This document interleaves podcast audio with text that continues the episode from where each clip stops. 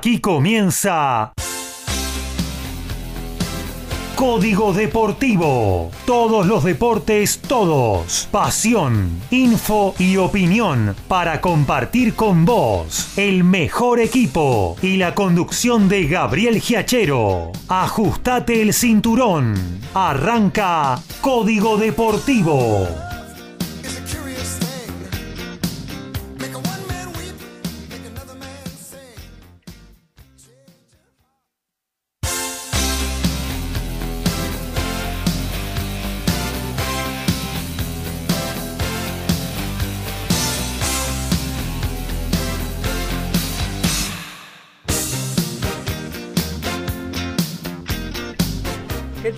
Muy, muy, muy, pero muy buenos días. Aquí estamos arrancando esta edición, 12 de junio del 2021, una hermosa mañana sobre Buenos Aires, a pleno sol, mañanita de otoño, fresquita, pero muy, muy linda para disfrutar realmente, sobre todo cuando se acerquen las horas del mediodía, que el sol te va a acariciar muchísimo más. Eh, aquí estamos para compartir con todos ustedes hasta las 13 una nueva edición de Código Deportivo, la número 37, recorriendo todo el planeta deportes y la actualización de lo que está sucediendo en vivo en estos momentos en cada una de las disciplinas. Y bueno, hoy tenemos como siempre muchísimas cosas para compartir con todos ustedes. Vamos a empezar ya la recorrida de presentación de cada uno de nuestros especialistas. El gusto de compartir el estudio de MG Radio con Horacio Boquio. ¿Cómo andás, Horacio? Buen día.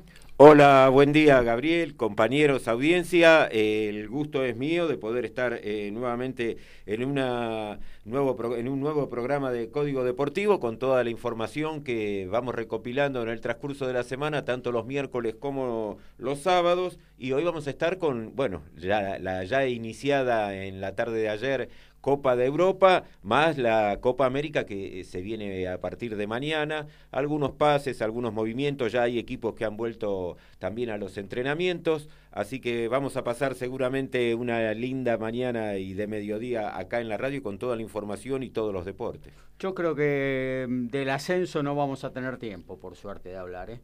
Ya pasó la fecha 11, quedó en el olvido y hay que pensar en la fecha número 12. Tal cual, tal cual. Eh, bueno, seguimos la recorrida, nos vamos hacia la zona de los polvorines, básquetbol, automovilismo, en la voz de Daniel Medina. ¿Cómo andás, Dani?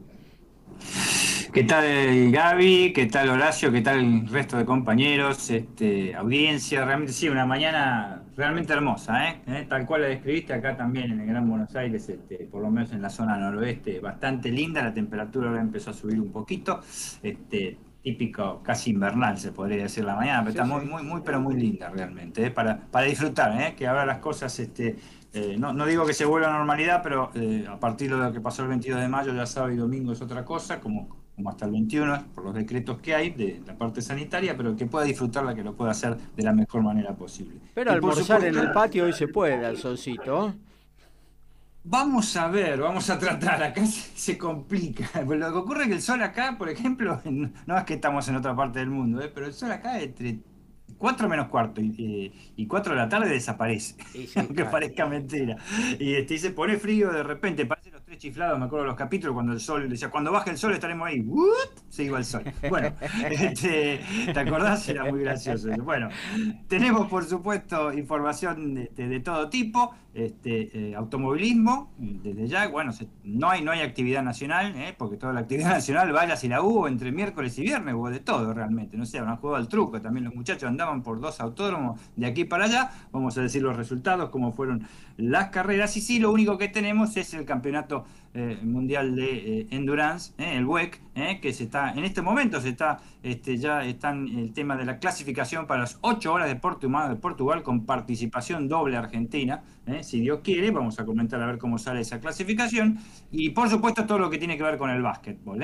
Tenemos este, el básquetbol, em, ya proyectos de cómo va a ser la Liga Nacional de Básquet, tenemos la América Cup femenina, en la cual el seleccionado argentino está disputando en Puerto Rico su clasificación al Campeonato Mundial 2020 y tenemos también, eh, eh, por supuesto, sin, sin, no, se puede dejar pasar este, momento a momento lo que está pasando en la apasionante NBA con los playoffs no sé, yo los veo más definidos que nunca en, los cuatro eh, playoffs que hay, pero vamos a comentar sobre eso. Muy bien, seguimos la recorrida, nos vamos para el lado del tenis, al encuentro de Lautaro Miranda. ¿Cómo andás, Lautaro? Buen día. Hola, Gabriel, buen día para vos, los compañeros y para toda la audiencia. Acá estamos vibrando con, la final de damas de Roland Garros entre Barbora Krejcikova y Anastasia Pavluchenkova, eh, que bueno, gana la checa Krejcikova 6-1, ahora saca 1-4. Y, bueno, este, ayer hemos vivido una jornada para mí histórica para, para el tenis, ¿no? Por este encuentro de semifinales que Novak Djokovic venció a Rafael Nadal, un duelo de tintes épicos, eh, que incluso fue tan épico que, le, que el presidente de Francia autorizó a que la gente se pueda quedar en el estadio eh, por fuera de las 23 horas, este, que, sería una violación del toque de queda vigente en París, pero bueno, hasta el mismísimo presidente de Francia entendió que el partido era histórico y permitió hacer una excepción, así que bueno, vamos a comentar mucho sobre ello y también tenemos un poco de argentinos en el mundo de los Challengers. Muy bien, hasta ahí lo del tenis. También vamos a hablar de boxeo en esta 37 de Código Deportivo. Nos vamos hacia Villa Rafa al encuentro de Ricardo Beisa. ¿Cómo anda Ricky? Buen día. Buen día Gaby, buen día compañeros, buen día a toda la audiencia. Hermosa mañana hoy, como diría Franchella, para tomar unos matecitos. Sí. Eh, así que acá estamos con todo lo que pasó el jueves porque eh, jornada típica la de jueves, hacía rato que no teníamos una jornada, creo que desde que perdió Daniela Bermúdez, ¿se acuerdan? Con, con Amanda Serrano, eh, que no teníamos una velada de jueves, teníamos, tuvimos velada anoche, importante con el Super 8 argentino, tuvimos velada anoche también en México, en una exhibición de boxeo, que después vamos a hablar el tema. Y hoy un día muy especial para nosotros, eh, los argentinos que queremos el boxeo, porque nuestro representante Jeremía Ponce tiene una chance muy importante, así que vamos a ver qué, le, qué le dispara hoy el, destino ¿no? A nuestro Jere, a nuestro, a nuestro compatriota. Tal cual, pelea importante que puede catapultarlo a pelear por el título del mundo de la Federación Internacional de boxeo. Eh, bueno, ahí está toda la paleta informativa de lo que tiene que ver con el deporte de las narices chatas. Nos eh, vamos a la pelota ovalada hacia Ciudadela a encontrarnos con el amigo Alfredo González. ¿Cómo andás, Alfredo? Buen día. Buenos días, audiencia, muchachos, que tengan todos una linda mañana y acá disfrutando también de, como decías, del clima. Y tenemos bastante información en lo que tiene que ver con el rugby. Arrancaríamos con los Pumitas, después Benetton, por primera vez en una final, un equipo italiano en el eh, Pro 14, con, creo que es el equipo con más argentinos en Europa.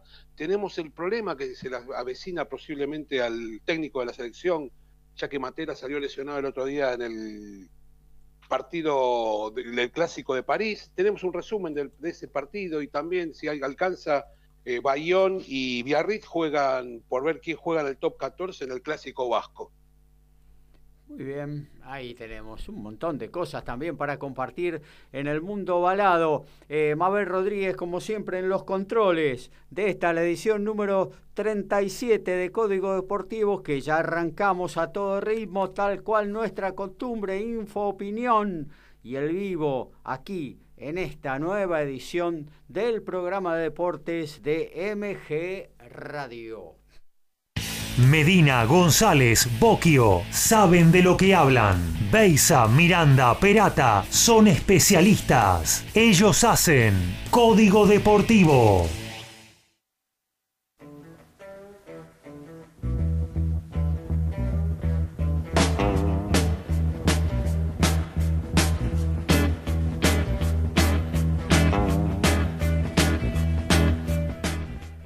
Nos metemos en el fútbol al ritmo de Keep on Chugging, de Creedence Clearwater Revival. Nos vamos al encuentro de quien tengo aquí, cerquita, a mi derecha, el señor Horacio Bocchio. Y vamos a comenzar informando que hay gol de Suiza, lo marcó Brel, Donald Émbolo y está ganando 1 a 0 Suiza sobre Gales eh, por la Copa de Europa. Ayer se inició el torneo con la victoria de Italia 3 a 0 ante Turquía. Hoy va a continuar 13 eh, horas con Dinamarca y Finlandia y a las 16 Bélgica y Rusia. Eh, Partido que no podemos ver, ¿no? Hay que poner, eh, bueno, hay que, poner una moneda lo que estábamos hablando es que los derechos los tiene DirecTV y que en alguna excepción eh, podemos verlo quizás a través de TNT, pero es algún que otro partido. Caso similar también lo tenemos con la Copa América que se va a iniciar mañana, que también DirecTV es quien tiene los derechos, y en algún caso eh, va a estar la TV pública en los partidos de Argentina, mañana va a estar en la inauguración eh, cuando juegue Brasil, y alguna transmisión la va a tener también TNT. Así que para verlo va a estar medio complicado y si no va a haber que abrir la billetera. Y, si no, pasarnos a DirecTV, ¿no? Y lo otro sería pasarnos a DirecTV, pero me parece que es un poco más costoso. ¿En serio? Bueno, vamos a averiguar. No sé. Eh. Bueno, en la Copa Europa eh, que se inició, eh, tenemos que recordar que son seis zonas que van a clasificar los dos primeros de cada una más los cuatro mejores terceros. Esos 16 después se van a dividir en ocho llaves para después ir eliminándose hasta llegar a, la fase final. Se están sudamericanizando los eh, amigos europeos, un, ¿no? Un sistema bastante parecido al que hay acá. Acá nada más que la diferencia es que se hace 10 equipos en dos zonas de 5 y van a clasificar los cuatro primeros. A partir de la caída de, la cortina de hierro eh, ha sumado un montón de de países más en la competencia, antes lo aglutinaba lo que era la Unión Soviética, ¿no? Hoy en día hay un montón de países más que compiten, con lo cual es difícil organizar lo que era habitualmente, no sé, un campeonato de 16 o como mucho 24 selecciones, ¿no? Sí, acá en este caso tenemos eh, 24, pero previo a la clasificación es esto. Así que sí, son muchísimos los equipos que intervienen. Claro. Eh, bueno, y más cercano, acá, a la vuelta de la esquina, eh, tenemos la Copa Argentina, que es la que más nos importa a nosotros. Juega la selección argentina, juega Messi. Eh, podemos discutir el sobre tema el tema de la Copa América que se va a iniciar mañana y Argentina va a estar jugando contra Chile el el próximo lunes, 18 horas. Y ayer hubo una modificación de Conmebol en el reglamento, que fue el artículo 30.1, donde los equipos que tengan eh, jugadores con COVID van a ser eh, eliminados de la lista y van a poder ser reemplazados, pero sin límite. Cuando antes decía que era hasta cinco podían llegarse a cambiar. Es más, ya Venezuela parece que presenta en, el, en la lista, hay cinco jugadores con el tema de COVID. ¿Y cómo es el caso de Armani, ¿no? que volvía a dar positivo y sin embargo viaja y hasta está autorizado a jugar? Sí, está incluido, está incluido que, bueno, ya eh, se calculaba que por lo menos hasta el jueves no, no iba a participar pero misteriosamente quedó inscripto Armani, así que no, eso sí que resulta bastante extraño, porque tuvo negativos, tuvo positivos. La, la sensación es que supuestamente a medida que vayan pasando los días y se siga testeando, le vaya empezando a dar negativo como para que pueda realmente actuar. Perdón, Horacio, con respecto a ese tema, no sé si sabes, eh, al final se fueron con tres o con cuatro arqueros. Cuatro. Se fueron, claro, con cuatro. Fueron cuatro arqueros. Exacto, sí. Bárbaro. Vos atajás, Alfredo, porque estamos por incluir otro más. Es, para mí es una barbaridad. Cuatro arqueros en el campeonato. para mí es, una, es, una, exageración. Claro. Cuatro, cuatro, arqueros, en, un campeonato, en un campeonato de un mes. Eh, me parece demasiado. Bueno, tenemos el caso igual de River con Armani, Bolonia, Lux, eh, Petroni, eran los cuatro arqueros que tenía y quedaron los cuatro afuera cuando debuta contra Boca Leonardo Díaz quinto arquero. Un caso excepcional que yo creo que se agarra un poco de ahí el técnico de la selección, ¿no?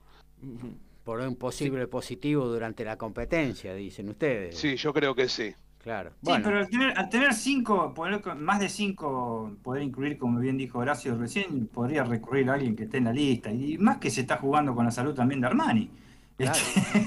que, el muchacho, el tema negativo parece que no le parece. Del Armani y de, Armani y de, la delegación, ¿no? Porque al, llevar, un positivo entre toda la delegación, ¿qué pasa? ¿Lo vas a tener aislado? Armani va a entrenar aparte, hospedarse aparte. No, no, entiendo realmente cómo, cómo, cómo, puede suceder eso, ¿no? Aparte teniendo, digamos, eh, tres buenos arqueros también, ¿no? Por ahí se podría haber llevado algún otro de Argentina.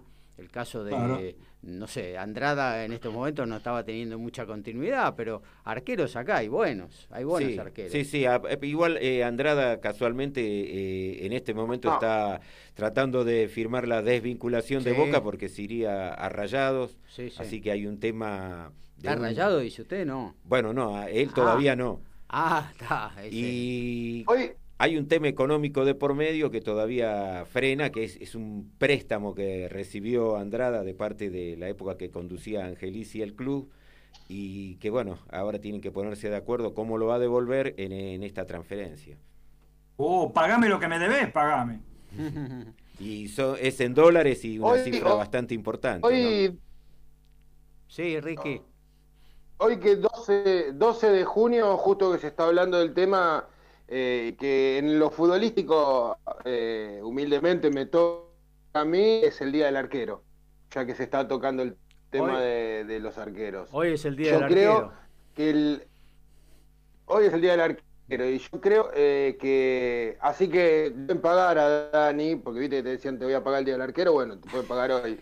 Pero más allá de eso, vos, vos hablaste de que hay muchos arqueros muy buenos en Argentina, y yo creo que afuera hay uno que, o sea, en mi humilde opinión, es uno que debe haber tenido la chance que es eh, no solo por el título, sino porque hace rato que cuando le toca atajar el Villarreal viene demostrando de que creció mucho. Sí, buen arquero, buen arquero Rulli. Eh, la verdad que estando Muso, estando eh, Marchesín, podría estar tranquilamente Rulli también. Eh, Argentina es tierra de buenos arqueros, incluso eh, aquí en el medio nacional también, eh, salvo Minaglia, después lo demás hay buenos arqueros en general. pero bueno. Eh... Salvo de Becky, de Becky. Este, ah, no, pero yo creo, me parece que es muy sudamericano ese. Hay muchas salvedades. Yo creo que eh, Argentina, Paraguay, Uruguay, Chile este, tienen buenos arqueros. Eh, esta parte de abajo siempre de Sudamérica. tal cual, tal cual. Ayer si no fuera por Minaglia, Gaby era más abultado el resultado. En realidad nos patearon tres veces, nos hicieron un gol y Minaglia sacó una muy clara, así que la del primer yo no estoy la del primer tan tiempo, disconforme. La del primer tiempo de cabeza y después regaló el gol. De cabeza. Después regaló el gol. Sí, también no lo pueden parar a un tipo que viene arrancando de 40 metros atrás, se lo dio todo. Pero si el arquero, si el arquero sale jugando mal, está todo el equipo desplegado para, para armar juego, el arquero eh, da mal el pase y bueno, encuentra todo el equipo desarmado. Entonces... Ah, bueno, sí, un, un, un, error, un error con el pie fue, sí, lamentable error, pero bueno. No hablemos más. No, creo por favor, eh, no hablemos más. Hay pero no, está, no están así, no se, den con, no se den con un caño, ¿eh? porque yo vi varios partidos un poco de, de la Primera Nacional, mamita querida. Qué nivel, ¿eh? Son todos horribles. Son todos Exactamente. Ayer fue tremendo. Eh, vi un poco de Temple de Chicago, sin ofenderme, recordaba mucho los partidos de San Lorenzo, por supuesto. Pero este es terrible, terrible. Este, ni una jugada, todavía, todavía, todavía me duelen los ojos a mí. Hay una frase hecha que dice, el fútbol siempre da revanchas, así que el jueves en Matadero reciben a Deportivo Maipú de Mendoza, la posibilidad de la recuperación está a la vista. Yo creo que con respecto a lo que decía recién eh, Daniel, hay un lema, creo, en el fútbol argentino hoy por hoy, que es el miedo a no perder. Y no solamente en primera, en las divisiones de ascenso también se juega de esa manera, a no perder, nadie arriesga o son muy pocos los que arriesgan, lamentablemente, para el espectáculo, ¿no? Sí, aparte yo creo que este, este escenario actual de tantos equipos en primera división hace que los jugadores eh, digamos, importantes que había antes en el ascenso, hoy estén jugando en equipos de menor cuantía en la primera división. Con lo cual, mm. hoy en la segunda, en la tercera división de ascenso, es lo que hay, como diría algún joven, ¿no? Y bueno, es lo que hay. Por eso es el nivel tan bajo también, porque no hay jugadores eh, que puedan marcar la diferencia en ningún equipo. Chicago es un equipo horrible, merecido tiene los seis puntos que ha hecho eh, en este tramo del campeonato. Y aún así no le han ganado por más de un gol de diferencia. Así que imagínense cómo son los demás. Si hubiera tenido un equipo más o menos acomodado, eh, hubiera sido otra cosa. Eh, nada, nadie es superior a nadie. por ahí uno dice Tigre, tiene un plantel más importante. Por ahí la regularidad de Atlanta, que ayer perdió pero bueno, venía eh, primero, eh, y no, no mucho más, algún equipo del interior que tenga algún dinerillo más para incorporar, pero bueno, eh, hasta que no haya 20 equipos en primera división, eh, los que tenga que haber en el Nacional B, en la primera B Metro y demás, no se va a recomponer todo lo que tiene que ver con el nivel del fútbol argentino. Pero eso se lo tenés que hacer entender a los dirigentes del fútbol argentino que cada vez incorpora más equipos en primera, no teniendo en cuenta lo que vos decís, que habría mayor competencia si jugaran 20 en cada en cada en cada categoría. Sí, ni hablar. Pero bueno, ni hablar. Para el caso de la Primera Nacional, no sé, es difícil juntar 20 porque ahora se ha hecho un entramado con el federal y demás. Eh, va a ser difícil volver a, 20 equipos, pero bueno, eh, las demás categorías tienen que, lo ha dicho lo has dicho vos, Horacio, primera D, 12 equipos, ¿no? Eso te da la pauta de lo trastocado que está todo. Claro, y al final de, este año, que cuando termine el torneo en la D, como ser van a quedar 10. Que es por eso que se hablaba de que iba a haber cuatro, por lo menos, incorporaciones a partir de enero del 2022. Y estoy totalmente de acuerdo que si hay 20 equipos es donde quedarían eh, los mejores jugadores y no como ahora que al haber tanta cantidad ya en primera, entonces le han sacado jugadores al ascenso tendrían que ser de 20, sí, lo del Nacional B es muy difícil. Porque muchos, equipos, atrás. muchos equipos de primera división, de los 8 sacando los 20, que eh, de los 8 son equipos de Primera Nacional. Tenemos que ser realistas en ese tema, ¿no? Si hacemos nombre, yo creo que... No, no, hagamos nombre, pero, ocho son de Primera Nacional. ¿no? Varios de los que ascendieron en los últimos 3, 4 años están más en el, son del Nacional B que de Primera División, sí, es evidente. Eh, bueno, eh, fenómeno. Eh, ahí hablamos un poquito de ascenso, hablamos un poquito de la Copa América. ¿Usted cómo lo ve Argentina para la Copa América, Horacio? Y eh, eh, con la obligación de ser finalista y en caso de, serlo tener que ganarla, ya la obligación empieza a estar. El tema es que lo lógico indicaría que uno, el otro finalista va a ser Brasil, pero y más jugándose en Brasil pero me parece que una actuación argentina que no esté en ese, en ese nivel y ya va a ser considerado fracaso porque Argentina ya viene de no ganar un título, una copa hace tantos años, desde la Copa América del 93, cuando estaba Basile. Un montón. Así que, claro, ya son muchos años y me da la sensación que va a estar eh, seguramente con ese tipo de presión de que Argentina tiene que hacer un papel eh, descollante, estar ahí arriba y bueno, vamos a ver qué es lo que pasa. Hay, un gran candidato que está claramente encima del resto, ¿no? Claro, y qué es lo que estamos viendo ahora en las eliminatorias. Así que el, otro día vi una estadística en la cual decía que desde la Copa América del 93, la última que ganó Argentina, en todo este tiempo Brasil ya sacó nueve títulos. Y sí, sí, sí, bueno. Eh, son, eh, también hay que convenir que son los dominantes ¿no? de la competencia, Argentina, Brasil, en algún momento lo fue Uruguay también, ¿no? Eh, después ha decrecido bastante en lo que tiene que ver con el equipo oriental, ha recuperado un poquito ahora con Suárez, Cavani en esta última década, pero se, se, había venido cayendo, quedaron Argentina, Brasil peleando siempre los campeonatos. Eh, pero bueno, eh, es difícil, es difícil. Eh, hablamos porque a veces también uno dice a partir del, del, transcurso del tiempo, ¿no? Decimos, del 93 no ganamos una Copa América, desde el 86 una Copa del Mundo, pero digamos también cuánto hace que no llegamos a definiciones, ¿no? Porque Argentina no ha llegado últimamente a definiciones. Copas del Mundo, renegamos de la, de, la final perdida en Brasil, de las dos finales de la Copa América. ¿Cuánto hacía que Argentina no estaba en una final de Copa América o de Copa del Mundo, no? Claro, y de Copa del Mundo fue, la última había sido la del 90 en Italia. Y, no pasábamos los cuartos de final, claro, no llegábamos ni a semifinales. Sí, sí, Sí, no, no. En el 94, que fue la de Estados Unidos, eh, que fue en cuartos, creo, con Rumania y Bulgaria, que quedó afuera. Cuando no, octavos. octavos, Era, y que fue el tema este de Maradona. Eh, después en el 98... Eh, en cuartos. Era cuando estaba Pasarela que lo eliminó, sí, el partido ese con Holanda, eh, creo que fue 2 a 1. Después, eh, 2002 fue el, bueno, ahí directamente en fase de grupos cuando lo dirigía Bielsa. En 2006 hizo una buena campaña, después se quedó eh, cuando lo dirigía Peckerman. Con Alemania, perdimos con, el equipo local, ¿no? Después en, y con Messi en el banco.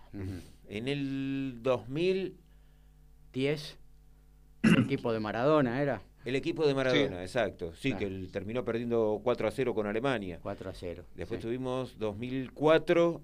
2014. Eh, eh, perdón, eh, 2014, que es el de Brasil cuando estaba Sabela. 2018, que fue la en Rusia. La última en Rusia y ahora, bueno, la de Qatar que viene en 2022. Así que sí, sí, exceptuando esas dos finales, después Argentina en general. Y con la Copa América tuvo esas dos finales seguidas, que fue el, el momento de Chile en la década pasada, en la mitad de la década pasada, que jugó dos finales con Chile, perdió las dos. Pero bueno, eh, aparte perdiendo por penales, se puede ganar o perder, eso también es es casi como. esas finales las valoro. ¿Qué quiere que le diga, muchachos? Este, no es menor haber llegado a la final. Eh, lamentamos y nos duele no haberla ganado, pero démosle cierto valor a haber llegado a la final en las últimas dos Copa América. Claro que sí. Como hay que darle valor al subcampeonato de Reutemann, que después de ahí, no sé, no hubo más argentinos en la Fórmula 1, hubo dos que eran Tuero y Mazacane, que eran remiseros en la Fórmula 1, estaban siempre últimos. Eh, y así iba, a meter, un, iba, a meter, un, bocadillo y me hizo reír. Lo más malo de, de, los dos subcampeonatos con Chile es que le dimos entidad a un país que en su vida ganó algo y hoy en día nos quiere tratar de igual a igual futbolísticamente, hasta nos trata de hijos. Es una locura. Eh, eso creo que es lo más doloroso no para la Se lo ganaron en la cancha, ¿no? No tenemos que engancharlo en esa de la locura. Eh, ellos piensan lo que piensan. Este, nosotros tenemos que seguir siendo nosotros Chile Chile, como México. México nos domina en cuanto a partido hace México-Argentina, nos domina, pero siempre ganamos nosotros. ¿Por qué? Porque son mexicanos. Este, Chile, no, hay historia. Ganaron por penales y no ganaron. Y Chile tenemos que recordar que la única actuación que tuvo en un mundial eh, importante fue cuando la organizó en 1962. Claro. Eh, la gana Brasil y que llegó a semifinal, ¿no? Y llegó a semifinal y pierde 4 a 2 contra, contra el Brasil campeón de Pelé. Claro. Sí, en el 2010 eh, clasifica y en octavos pierde con España. Que después fue el travesaño de Pinilla.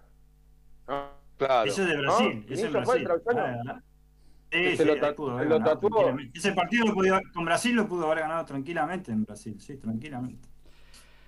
Y bueno, tenemos, eh, yo creo que a nivel deportivo en general tenemos que situarnos en nuestra realidad. Somos un país situado en el fin del mundo, del tercer mundo, con presupuestos acotados en todas las disciplinas, sobre todo en las que no son altamente eh, profesionales como el fútbol.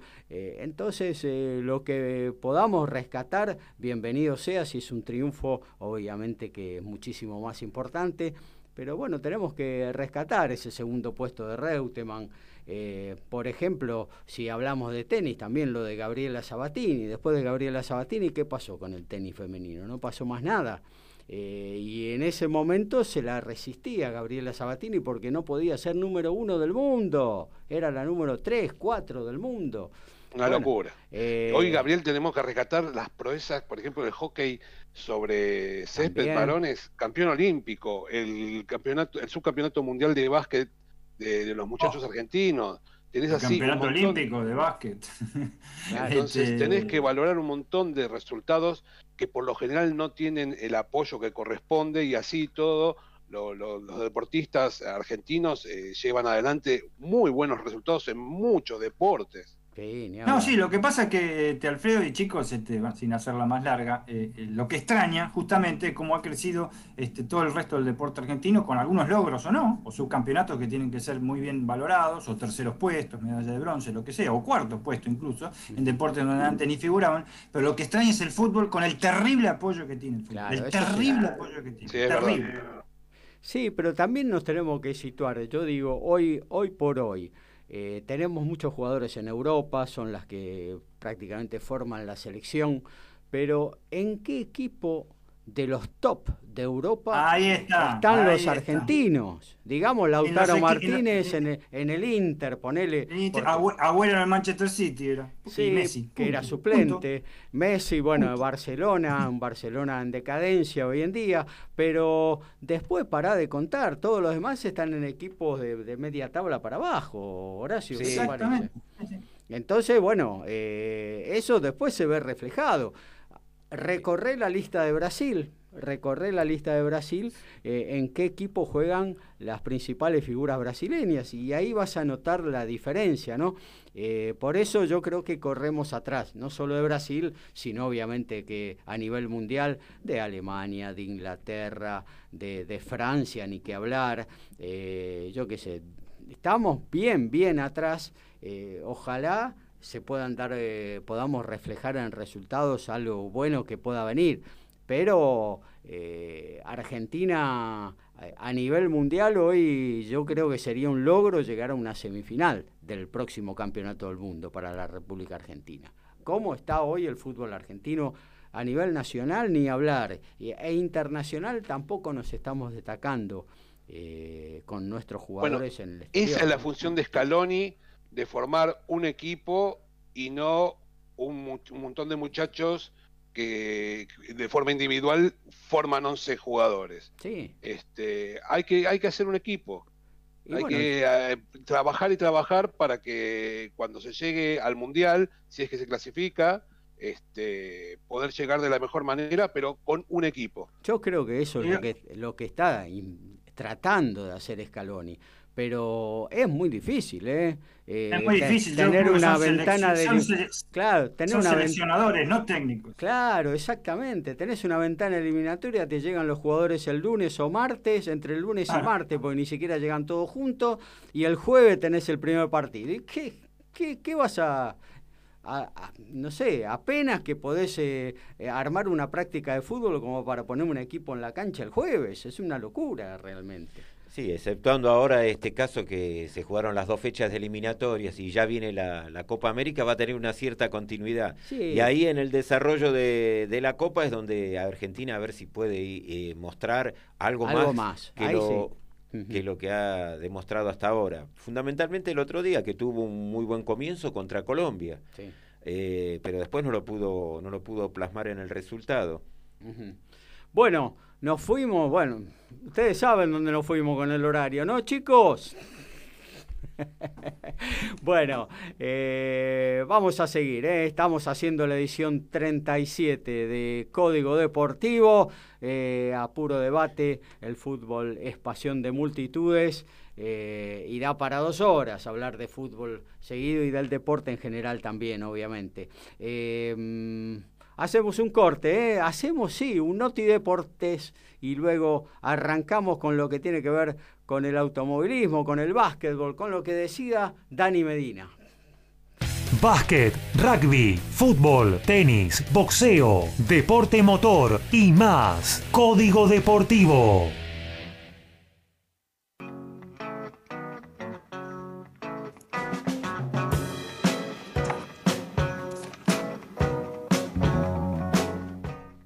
Esta también es de Creedence, ¿eh? Side of the Road, ¿eh? Creedence Clearwater Revival, del disco Willy y los niños pobres. Eh, bueno, nos vamos a hacer el Noti Deporte. Arrancamos con Alfredo desde Ciudadela. Tomás Cubelli fue baja este fin de semana en los Fords y ya porque sufrió una lesión en el dedo del pie cuando su equipo enfrentó a los Crusaders. Podría ser su último partido con esta camiseta. El ex Belgrano suena fuerte para Biarritz y hoy juega por el ascenso al top 14 frente a Bayón cayó Facundo Bagnis en el Challenger de León en las semifinales ante Pablo Cuevas, primer cabeza de serie del cuadro, fue 6-4, 6-1 para el uruguayo, eh, así que bueno, no quedan argentinos en León, sí queda un argentino en Bratislava, en Eslovaquia, que es Sebastián Vázquez, que está cuatro iguales en el tercero en las semifinales ante el eslovaco Filip Oransky. Y si querés exprimir el auto, lo podés pagar caro. Eso dicen en la Fórmula 1, en la máxima categoría mundial, por la exigencia de Max Verstappen en su Red Bull en las últimas vueltas del Gran Premio de Azerbaiyán y que pudo provocar su abandono en Bakú. Los eh, neumáticos traseros externos están más exigidos en curvas y buscan récord de vuelta después de 30 giros. Eso dice la fábrica este, mejor dicho, que provee los este, neumáticos, y es lo que, eh, lo que ocurrió con el neerlandés con la rotura de la eh, fatiga elástica mecánica que definió muy a su pesar en la carrera de Azerbaiyán el domingo pasado y que se estrelló a 311 kilómetros por hora. Anoche y bien en una velada importante desde Agua Caliente, México, puso equipo olímpico cubano para enfrentar a profesionales mexicanos. Y fue un palizón de ocho combates, la noche terminó 7 a 0 con un empate para los oriundos de la isla. Hay que ver cuántas medallas viajarán para este hermoso país.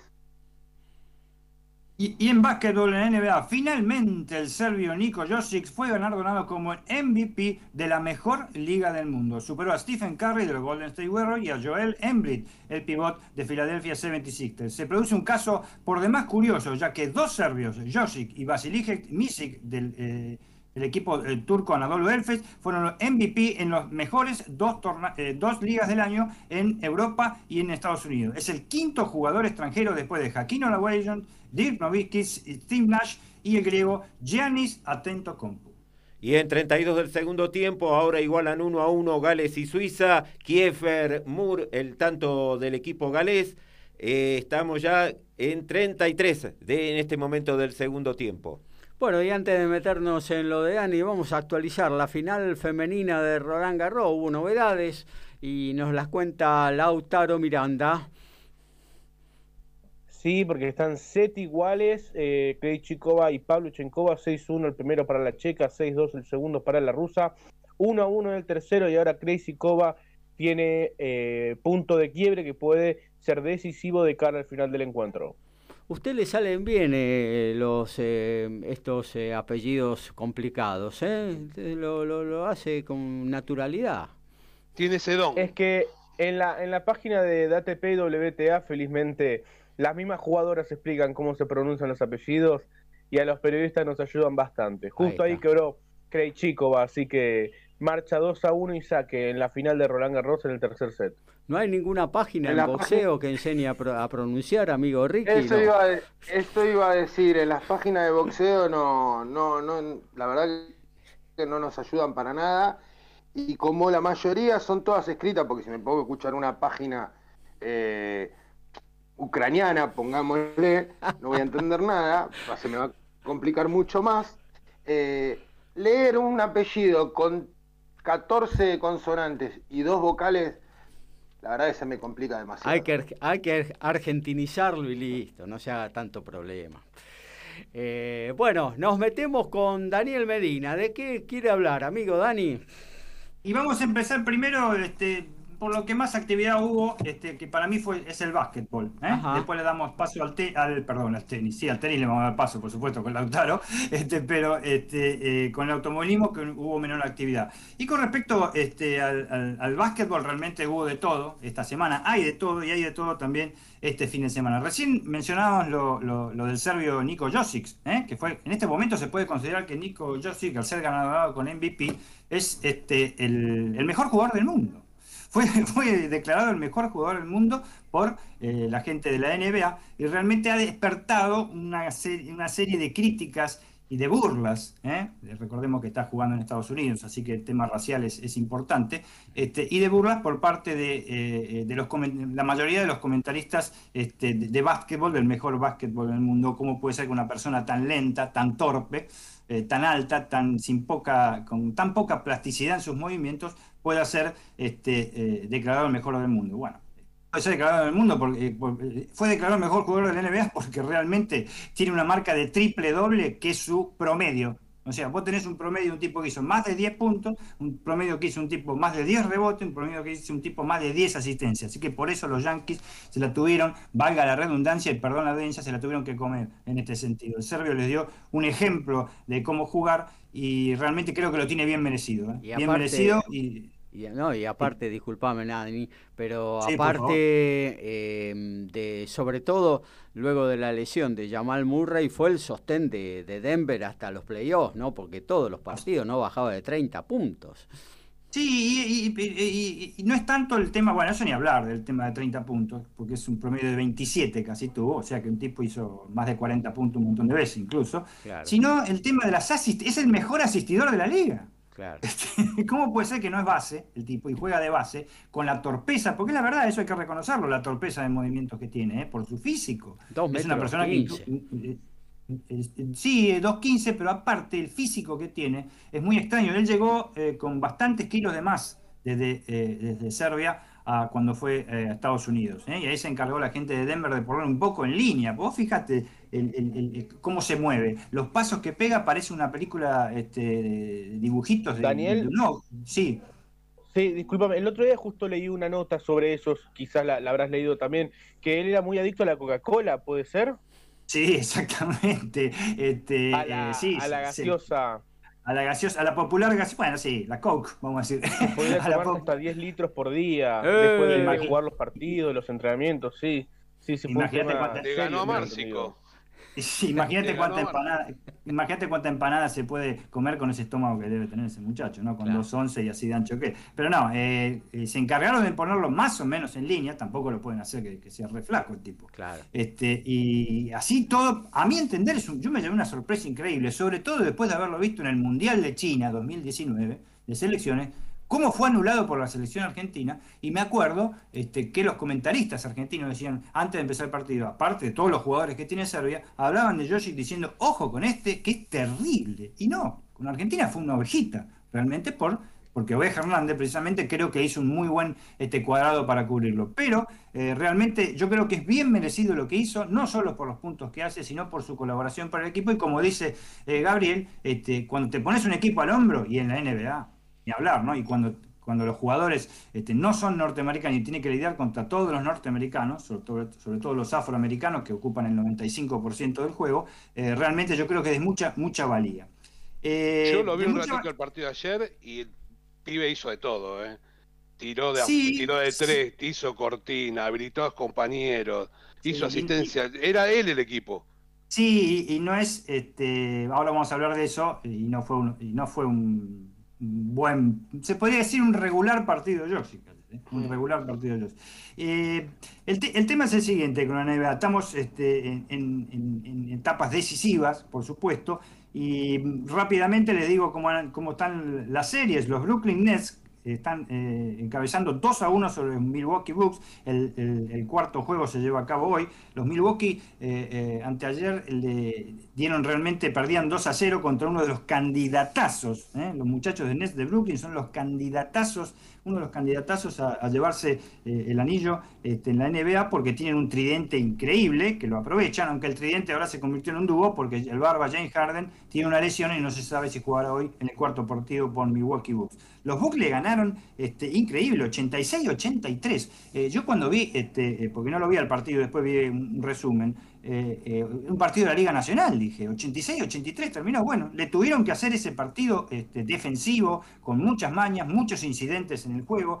Eh, un eh, Gianni Antetokounmpo que hizo lo que pudo y bastante, y lo pudieron sacar un punto y, devolver la localía a los Milwaukee Bucks, que están perdiendo 2 a 1 ante los candidatos. El que ha progresado una barbaridad y que es otro de los candidatos, los Philadelphia 76ers, que encabezan 2 a 1 sobre la sorpresa. Los Atlanta Hawks anoche eh, dieron el segundo, le dieron el segundo punto. Los Utah Jazz uno de los grandes candidatos y el mejor promedio de la NBA, van 2 a 0 sobre Los Ángeles Clippers y es el tercer juego en Los Ángeles. Eh, pero han ganado los dos partidos ahí nomás, por 3 y por 4 puntos, realmente. Los Clippers han hecho lo que pudieron. Lo que pasa es que no tuvieron en estos dos partidos a, un jugador desequilibrante como Kawhi Leonard.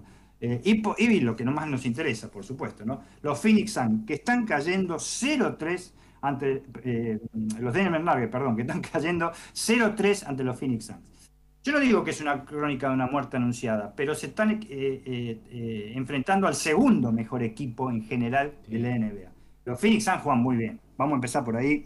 Vamos a empezar por ahí. Y se ven, y, se, ven claramente superiores a Denver. Le, han ganado los tres partidos con mucha autoridad, con holgura, en condición de local también, ¿no?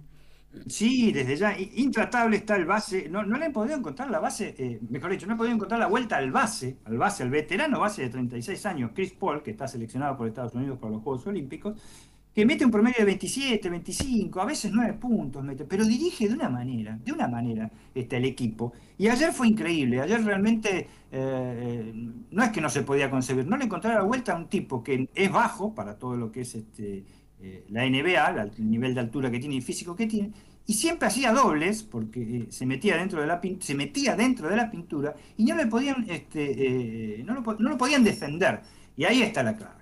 Ahí está la clave. No es solo contra los Phoenix Suns que no pueden defender los Denver Nuggets. Los Denver Nuggets tienen un equipo sustentado en Nikola Josic, totalmente con una pirámide altísima, desde ya, y secundado por algunos jugadores este, que realmente no respondieron eh, en estos playoffs o dieron todo lo que tenían que dar en el 4 a 2 sobre Portland, que ya de por sí fue bastante, fue bastante duro. Ayer Chris Paul y Devin Booker hicieron lo que quisieron. Devin Booker es el alero con 28 puntos. Y la, la, superioridad en la pintura que tienen eh, Mike Reich, el otro, el ala pivot, y sobre todo de André Ayton recuperando, en un equipo muy, muy, muy poderoso. Este, pasaron por arriba, eh, regulando, eh, le podrían haber sacado más puntos. regulando, porque saben que van 3 a 0, pero falta todavía para clasificar.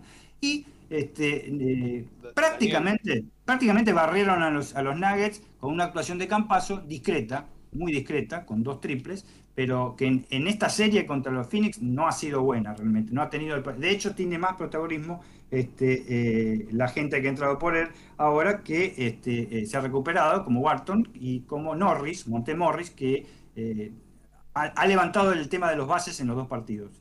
Daniel, ayer escuchaba una estadística sí. que en playoff sobre 142 partidos que se jugaron donde un equipo se puso 3 a 0, en 142 veces ganó el que se puso 3 a 0. Y sí, son varios factores. Primero que estás 3-0, aunque estás 0-3, perdón. Este, por ejemplo, eh, pensando en los chicos de Colorado, estás 0-3 y, este, y que en el próximo te podés quedar afuera. Segundo, el equipo que tenés enfrente, que está cada vez más agrandado. Tercero, le ganás un partido, después tenés que volver a Portland y te destrozan, ya con el 4 a 1. Así que eh, está muy jorobada la cosa para este eh, el tema de, los Denver Nuggets, realmente, que han hecho una gran campaña, pero, creo que hasta ahí, hasta me parece, ojalá, sería histórico si pasan 4 a 3 a ganarla, pero me parece que hasta ahí llegaron. Sí, este, eh, el otro día hablamos por privado y me, me dijiste que te haga recordar lo de la regla, ¿te acordás del, del tiro? Ah, que habías hecho la pregunta, sí, no tuvimos tiempo, de, mm, cuando tiraron... Sí, te lo recuerdo. Eh. Una vez al aro en un, en un partido eh, de la NBA y eh, recuperaron la pelota, pero no, no habían pasado... El, asunto es así, si vos tirás y la pelota pega en el aro, pega en el aro, disponés de 14 segundos todavía después. Seguramente la pelota pegó en el aro. Si pega en el tablero o no pega en el tablero, va a cero. Pegó en el entonces dispones todavía, sí, dispones todavía en el juego de 14 segundos para seguir convirtiendo. Si toma la pelota el equipo que tiró, tiró el balón, el equipo ofensivo, si la toma el equipo defensivo, tiene 24 segundos. Es una nueva regla, ¿eh? desde ya. No aplicada ahora, pero tiene más o menos 6 meses. ¿eh? La regla se aplica también este, en, la FIBA, no solo en la NBA. Por eso es que cuando el equipo ofensivo que tiró no convirtió en doble, pero la pelota pegó en el tablero, no en perdón, en el aro, en el aro, no en el tablero, en el aro, recupera la pelota, pudo recuperar la pelota y tuvo 14 segundos más para convertir o, seguir la jugada. Esa es la explicación técnica, digamos. No, por favor, este, faltaba más. Este, explícame después un gancho o un cross de Mayweather, que eso es difícil de ver. Bueno, este, es una broma. Este, bueno, eso sería el panorama de, la NBA, que realmente mm, viene negro para, para la parte de, Denver, pero se están, yo creo que van a quedar los cuatro mejores equipos. ¿eh? Para mí, los, los Brooklyn, los Philadelphia, los Utah Jazz y los Phoenix, que son los dos mejores equipos en cada en cada conferencia, nos van a brindar el final de conferencia que, que, se merecen, creo, por la campaña que hicieron la temporada regular, y la final podría ser realmente eh, a, a, Tommy Raja. ¿eh? Realmente, hay que elegir entre cuatro equipos, todavía no podría decir, pero el que más me gusta de los cuatro equipos es el Phoenix Sun, a mí, desde ya. Y después los Utah Jazz, los dos de la conferencia oeste. Y los Brooklyn Nets que pueden dar, no la gran sorpresa, pero podrían confirmar con sus grandes figuras que son grandes candidatos. Por otro lado, para ir más o menos este, terciando en, el tema, eh, la Liga Endesa, la segunda mejor eh, liga del mundo, este, que, es la Liga Española. Por supuesto, ayer entregó su segundo finalista. El Real Madrid el día jueves había sido el primer finalista al superar 80-77 al Valencia en un partido durísimo, durísimo, realmente se, definió en el último minuto. Este, el Real Madrid está totalmente eh, desfigurado, se podría decir, porque carece de todas las figuras que tuvo desde que se le han ido, que se le han ido porque los han vendido al NBA o a otro, otro club, desde que se han lesionado y de que han tenido pésimas actuaciones y no están ni siquiera en el banco, el Real Madrid está desmembrado y con mucha gente joven desde ya. Pero eso no le impidió ganarle a Valencia por apenas tres puntos y estar por cuadragésima octava vez, o sea, 48 veces de 60 veces que tiene la edición la Liga Andesa en las finales del Campeonato Español. Ayer el, Barcelona de local eh, superó holgadamente al equipo de eh, Lenovo Tenerife por 89 a 72 con una actuación discreta porque le pusieron muy pocos minutos en Leandro Bolmaro, que sí ha tenido eh, en las últimas tres semanas de, de la competición, una gran actuación en el Barcelona. La final a partir de mañana, otra vez Real Madrid-Barcelona a partir de las 13.30, se juega nada más que al mejor de tres. ¿eh? O sea, este, si uno gana dos partidos ya, este, ya es campeón, porque así lo dispuso la Liga Española por el tema, de, eh, el tema sanitario y con mil personas nada más en, este, en los graderíos. Una cosa que me quiero decir de parte del público, Ayer realmente eh, todos los estadios están prácticamente al 90% en la NBA. Ayer fue el primer día que el estado de Colorado le permitió a Denver tener 18.700 personas en la cancha. Realmente eh, eh, no, no, lo pudieron este, disfrutar para nada porque la derrota fue inapelable. Y por último quería decir este, que la Liga Nacional de Básquet, con esto terminamos el tema de básquet, Gaby, hay un bosquejo de cómo se jugará la Liga Nacional de Básquet temporada 2021-2022. ¿eh? Ya está circulando entre la gente de la Confederación Argentina de Básquet y la Asociación de Clubes. ¿eh? Hay un apoyo mayoritario para comenzar a fines de septiembre con un Super 20 tradicional, esto es, cuatro grupos de cinco equipos, pero en, sendas burbujas, como la actual Liga Argentina. O sea, hacer primero el, Super 20 y luego definir en una Final Four, por supuesto. Luego, a fines de noviembre o principio de diciembre, ¿eh? se empieza la liga normal con la Liga Argentina, la Liga Nacional de Básquet, con 20 equipos jugando de local y visitante. ¿eh? De local y visitante. Si se pueden con público, eso es otra cosa porque sanitariamente se va a determinar. El tema económico, venta de tickets, la gente que quiere ver el básquet y sobre todo lo que fue la última Liga Nacional de Básquet y sponsors locales sobre todo que quieren que ver que sus, sus carteles y, por demás este, publicidades en camisetas o en propagandas se pasen en los partidos son varios de los motivos que hacen que la próxima Liga Nacional de Básquet ya se vaya moviendo para ojalá poder tener un, básquet mejor. Después vamos a dar informaciones en otro deporte, la América Cup, ¿eh? que la está disputando la selección argentina femenina y que ayer comenzó con un valioso triunfo en San Juan de Puerto Rico. Muy bien, actualizamos antes de irnos a la tanda de la radio y luego sí meternos en el tenis. Actualizamos tenis, actualizamos rugby aquí en MG Radio y Código Deportivo. Quebró Krejcikova, saca 4-3 la checa ahora en el tercero de la final de Roland Garros. Se puso muy interesante el partido, muchos nervios, mucha tensión, ambas un poco imprecisas, pero el partido está muy emocionante. Saca 4-3 Krejcikova en el tercero. se juega toda la Premiership a la misma, la misma fecha, todo al mismo tiempo, y Bristol y London Irish fue suspendido donde Criby iba a ser titular y Gijena suplente en otro partido con Argentino. El Harlequins de Landajo y García Bota, ambos suplentes, le está ganando al final del primer tiempo 28 a 12 a Newcastle. Y en un partido aparte, porque el que gana juega la Champions próxima, Wasps está perdiendo 21 a 24 con Leicester, que está Montoya de titular. Desde la ciudad autónoma de Buenos Aires, República Argentina, transmite MG Radio. MG Radio. MG Radio. www.mgradio.com.ar Mabel Rodríguez, clases de canto interpretación, trabajo corporal y vocal. Comunicate a nmabelr.hotmail.com o al Instagram arroba nmabelr. Animate con Mabel Rodríguez.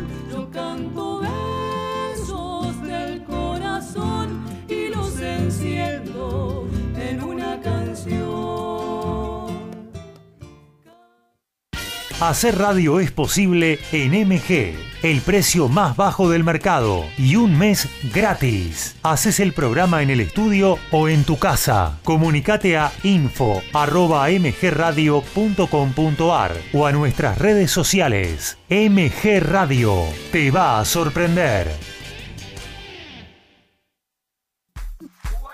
Es un gran momento para despertar tu conciencia y luz interior. No te pierdas a Nora Gá y Despertares.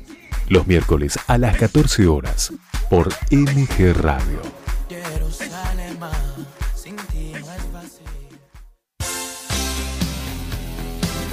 La pasión vive en MG Radio. Prendete a Código Deportivo. Info, opinión y el vivo de todas las disciplinas. Sumate los miércoles a las 22 y los sábados a las 11 horas por MG Radio.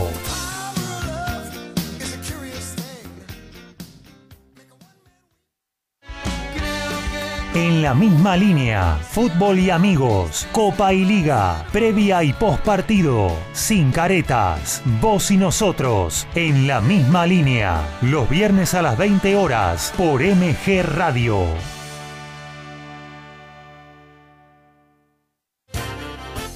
Más divertido, menos aburrido. Es cosa de chicos para compartir con los grandes. Conduce Iri Jaramillo con un staff muy especial.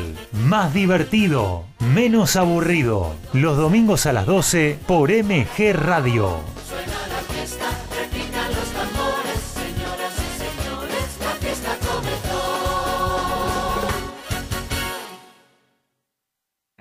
MG Radio y Código Deportivo se van para la cancha. Todos los domingos transmitimos la pasión del fútbol. Los partidos de Boca o River estarán en el aire de nuestra emisora y toda la info nacional e internacional, más el polideportivo. Sumate a nuestra locura. Prendete a MG Radio.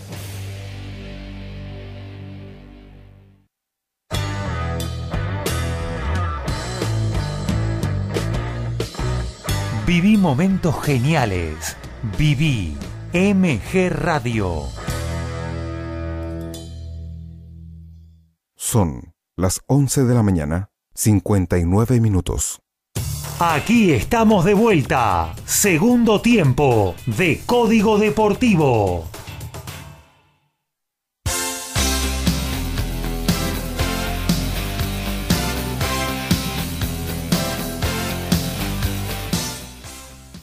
Hacemos un Noti Deporte, arrancamos desde Alfredo González. El quinto cubano Mateo Carreras cumplió con la suspensión que estuvo parado 85 días y volvió a las canchas. El jugador fue confirmado con la titularidad en su equipo Newcastle, que está jugando en este momento con Harlequins. Vuelve el formado en los Tarcos a la Premiership. Federico Del Bonis anunció que no disputará los Juegos Olímpicos, noticia sorprendente dado su, gran ascenso en el ranking en estos últimos meses. El tenista azul preferirá concentrarse en la gira de, de polvo ladrillo post Wimbledon. De esta manera eh, elige no, no disputar los Juegos Olímpicos debido a la exigencia que ello conlleva para concentrarse en su carrera profesional. Y en Turismo Carretera, la sexta fecha del Turismo Carretera se celebrará a cabo el viernes 18 de junio eh, para el predio ferial y autónomo de San Nicolás. Eh. De esta manera, la más popular de las categorías en nuestro país se suma a lo que será la manera de competir en la Argentina hasta que el gobierno y las condiciones sanitarias lo permitan. Hay un último informe sobre ello, así que quizás la carrera puede ser el domingo 20 eh, de junio. El ex campeón sudamericano en dos oportunidades del peso superligero, Leonardo Altamirano, venció por nocaut técnico en ocho asaltos a Elías Aedo, que venía como número uno del ranking nacional, en una pelea que dominó de principio a fin, manejando la larga y sobre todo la corta distancia.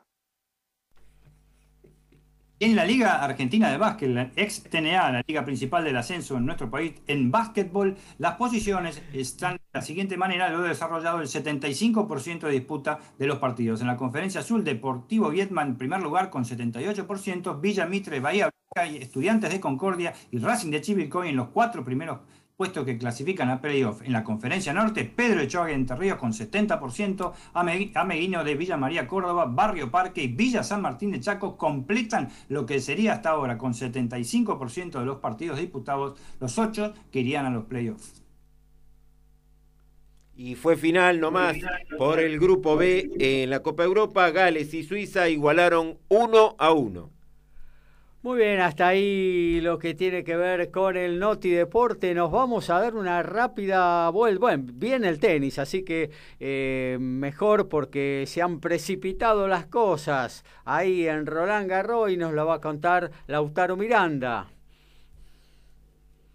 Sí, Gabriel, porque bueno, eh, a veces uno pensaba empezar por otro lado, pero, pero a veces el vivo este, obliga a otra cosa, porque Barbora Krejcikova eh, está match point en la final, sería championship point, ¿no? Punto para campeonato en la final de Roland Garros ante Anastasia Pavlyuchenkova, así que vamos a, estar siguiéndolo. Eh, una final sorpresiva, como las últimas en general de, los cuadros femeninos en Roland Garros. Eh, yo ya vengo diciendo hace un tiempo que a veces sucede que al ser cuadros tan largos, tan grandes, tantas rondas, tantas competidoras, mientras justo se le va la pelota a Krichikova y, se ponen 40 iguales.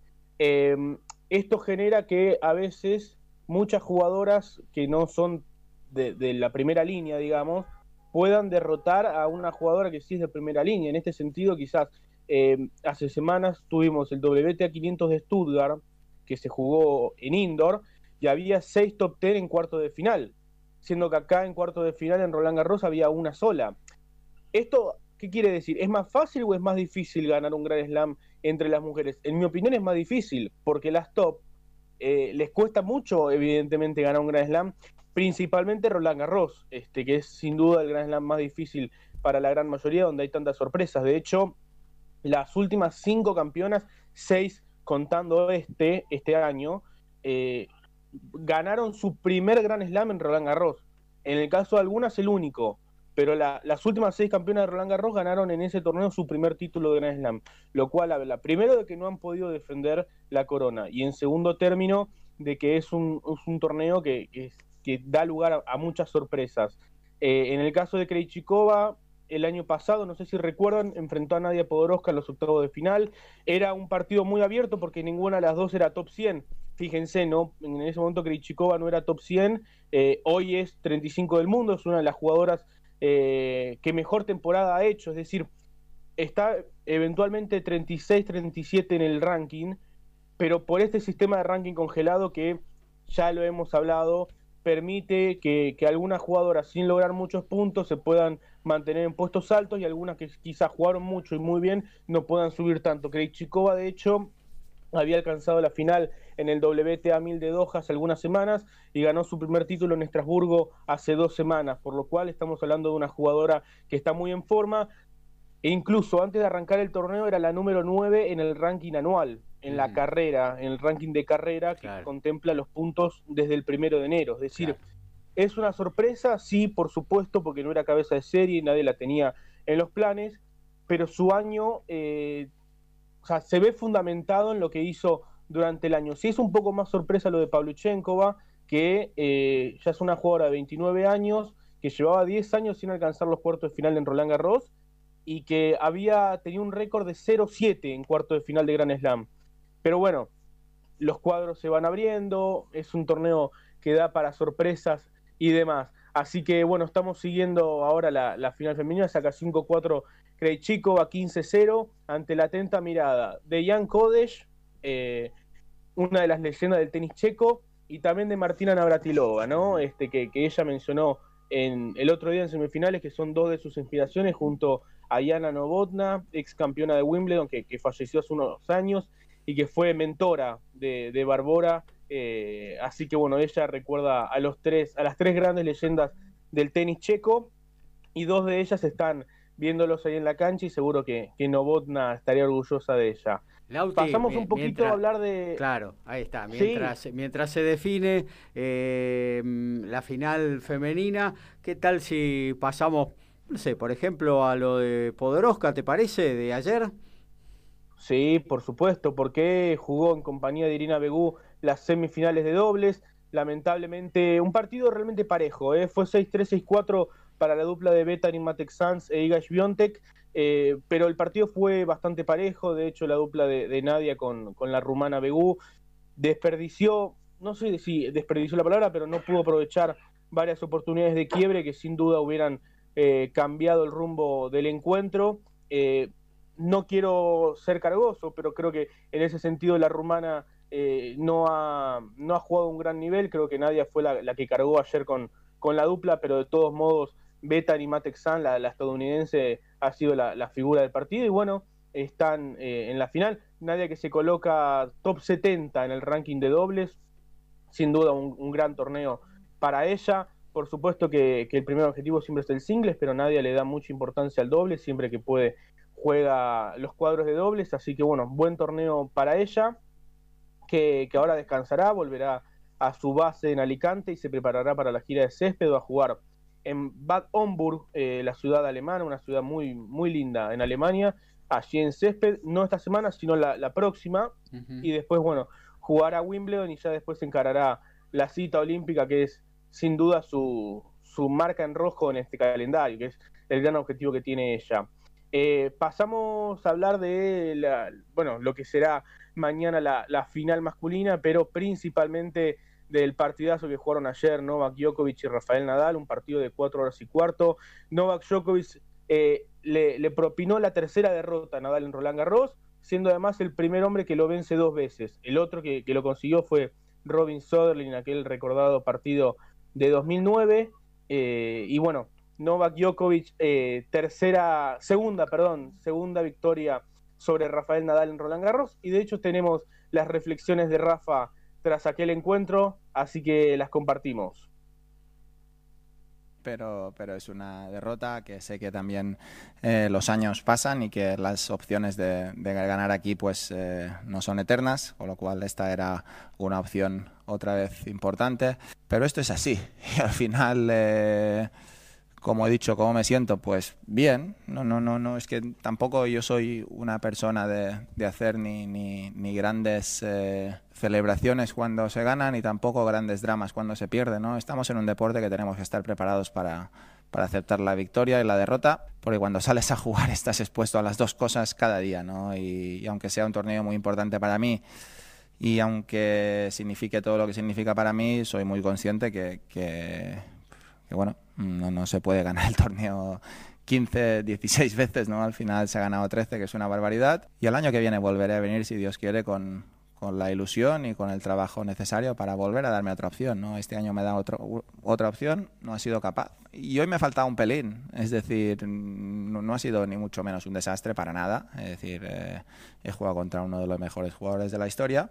Y dicho esto, pues, eh, ¿qué quieres que te diga? Estoy, claro, triste. He perdido en un torneo eh, quizás el torneo más importante para mí del año, pero mm, la vida sigue tú. No, no, no, hay, no hay más que, una derrota en una pista de tenis y, si, todo va bien, pues mañana estaré en casa, podré estar con la familia, con los amigos y, y después pues ya veremos que, cuál es lo siguiente. Muy interesante, siempre Rafa, la verdad, con los pies sobre la tierra, me parece que declarando eh, es un ejemplo, ¿no? no solo por lo que juega el tenis, sino, sino por, por sus declaraciones, un tipo muy centrado, siempre con los pies sobre la tierra. Y bueno, aportando ¿no? un poco de, de realismo, ¿no? ¿no? No, ser tan dramático, porque en definitiva perdió contra el número uno del mundo, eh, uno de sus dos mayores rivales, un tipo que ayer jugó a un nivel impresionante. Novak Djokovic empezó ayer perdiendo 5-0 en el primer set eh, y pudo, se acercó bastante, se puso 3-5, después, bueno, Rafa lo ganó 6-3, pero Djokovic comentó en conferencia de prensa que para él ese clic de pasar del, del 0-5 al 3-6 le modificó para todo el partido, ¿no? Para él no hubiera sido lo mismo perder 0-6, como ya perdió en la final del año pasado, de hecho, eh, que perder 3-6. Eso le dio un, un aire para, para, bueno, poder seguir adelante y de hecho la mentalidad que demostró en, los otros tres sets fue realmente arrolladora, yo creo que fue una batalla muy mental eh, y vi que, que por, por, momentos no le, sobre todo en el cuarto set, de alguna manera lo borró de la cancha, Rafa, lo borró de la cancha mentalmente, parecía que había un solo jugador, eh, pero bueno, como dice Rafa, le ha faltado un pelín, ¿no? Tuvo, tuvo un, un set point en el tercero que bueno, lo ganó Djokovic en el tiebreak, estuvo 5-3 arriba Rafa ahí también en el tiebreak, falló una volea que se le fue una volea un poco grosera, ya que Rafa no suele fallar. Se definió, yo creo, por detalles el tercer set y bueno, eso luego marcó el, el desenlace. Un partido con tintes épicos, realmente, sobre todo si Djokovic llega a completar la faena mañana contra Stefano Tsitsipas, que, que bueno, le daría no, le, su décimo noveno Grand Slam, se convertiría además en el primer hombre en la era abierta en ganar al menos dos veces cada uno de los cuatro Grand Slams eh, y lo pondría por supuesto a uno de, Nad de, Nadal y de Federer, ¿no? Lo pone en una situación privilegiada de cara a lo que sería Wimbledon y de cara a esta pugna que llevan estos tres monstruos por, por ser considerado el mejor tenista de la historia. Lautaro, vos. Lautaro, ah, sí, perdón. Sí. perdón, perdón, perdón. Sí, no, sí, Dani, eh, sí. Sí, no, que yo, de mi humilde opinión, me tocó ver bastante, casi todo, todo el tercer set. El tercer set que se define en sí. el tercero. Eh, honestamente, hacía rato que no veía algo así. O sea, uno y de otro estoy hablando, ¿eh? De, del serbio y del español, realmente.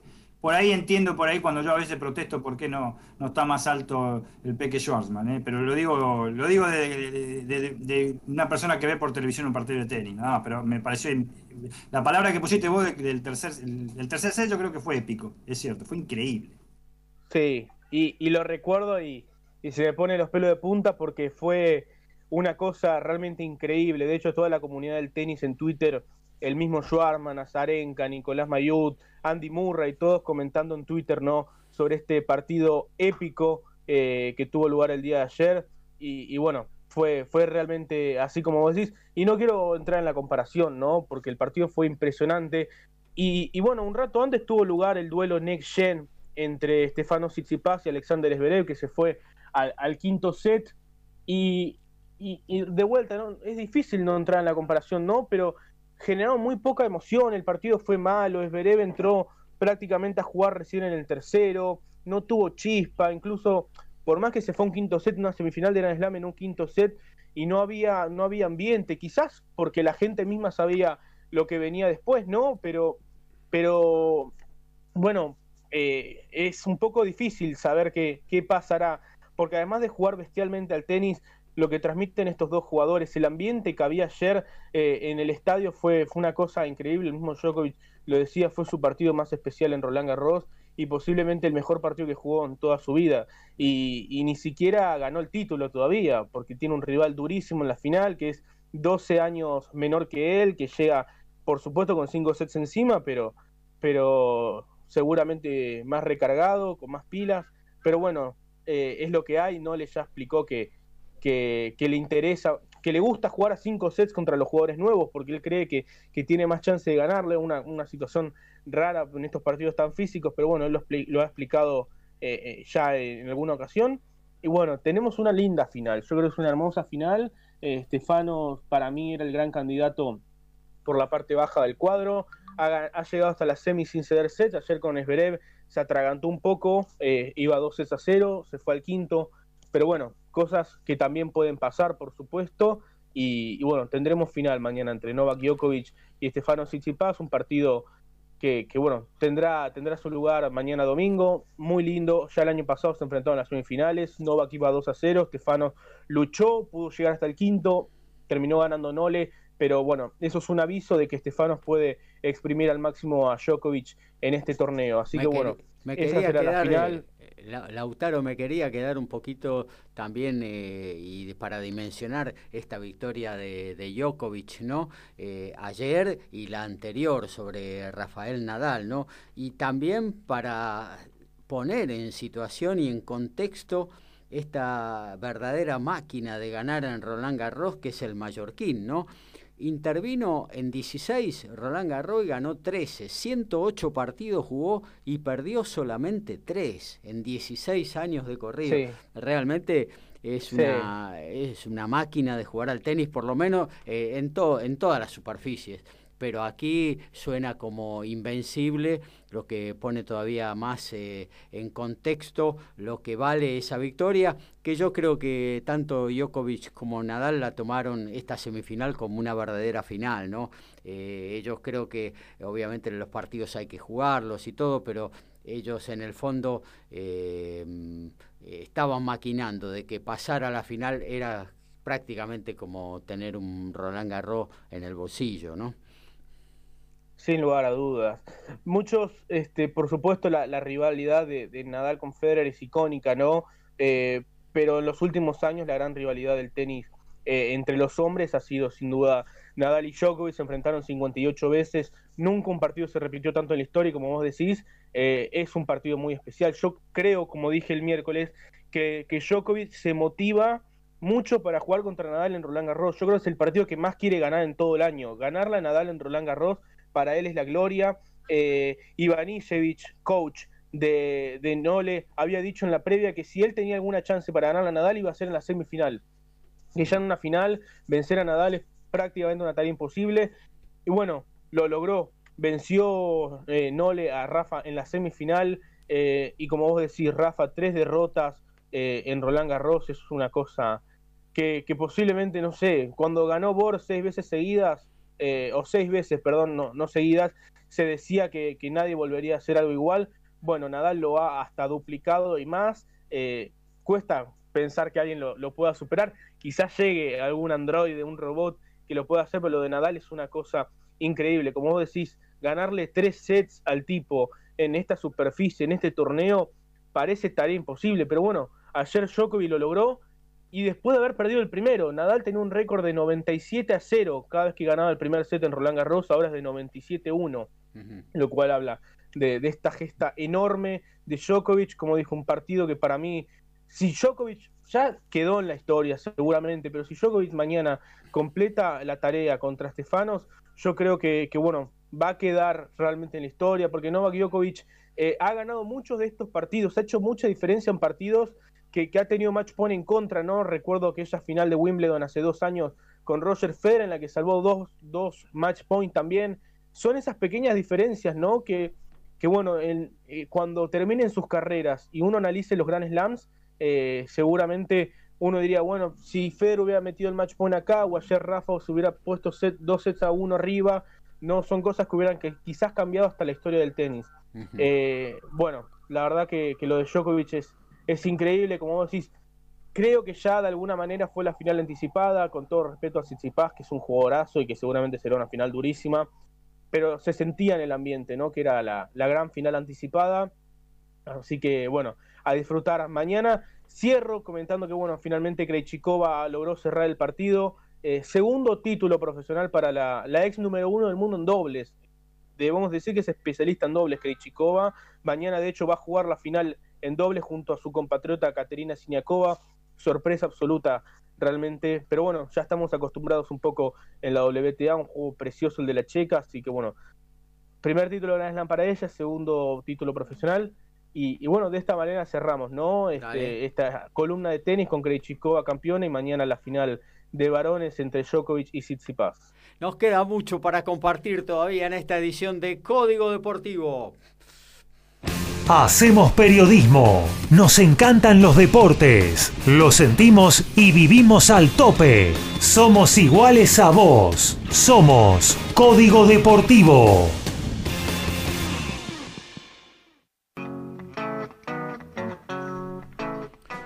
Y dentro de eso está el rugby, con lo cual iniciamos estas últimas tres columnas de este sábado hermoso sobre la ciudad de la furia.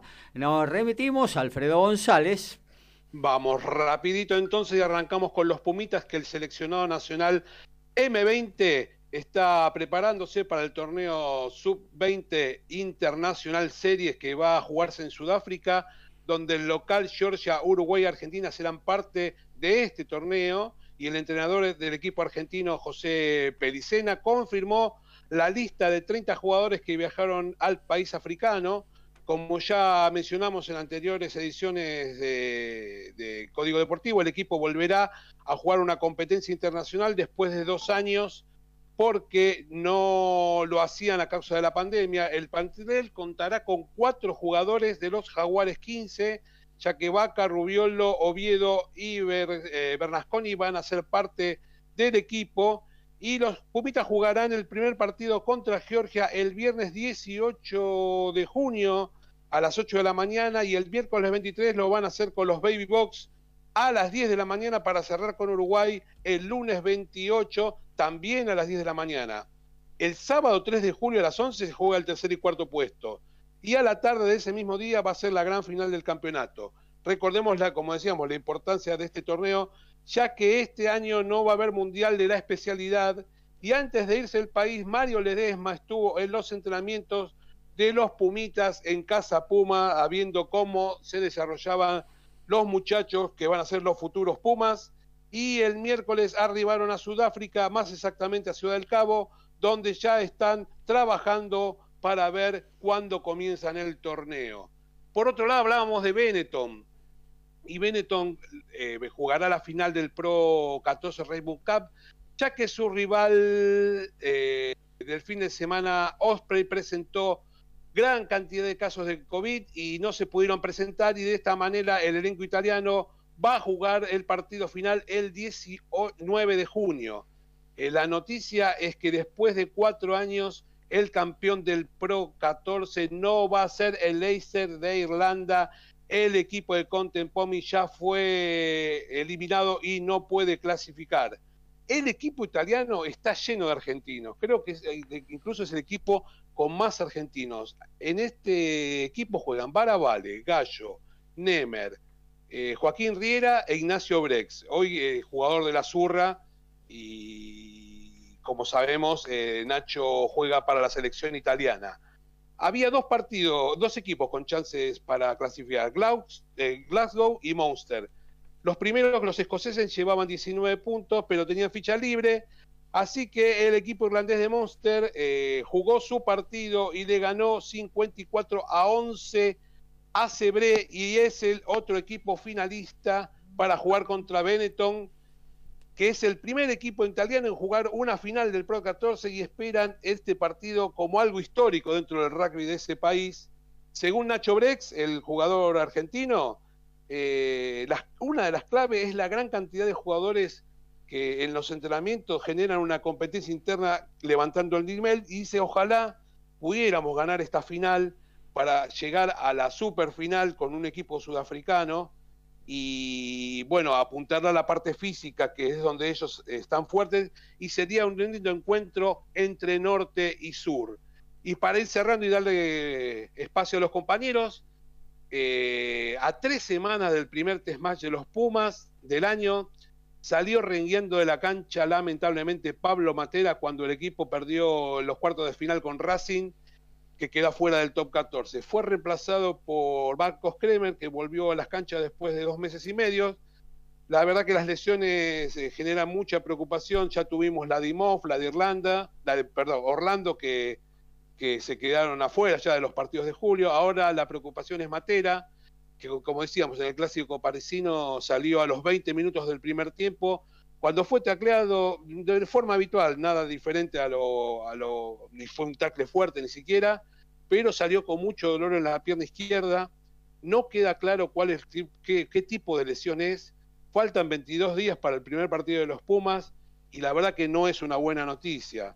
Eh, la guarda, como sabemos, le habíamos sacado la capitanía, pero el jugador es pieza fundamental en el andamiaje del equipo y, por supuesto, eh, sabemos de su capacidad de liderazgo. La buena es que fue la vuelta de Marcos Kremer, eh, otro jugador vital para la estructura de la selección nacional, que aporta mucho tackle y su potencia habitual al momento de atacar.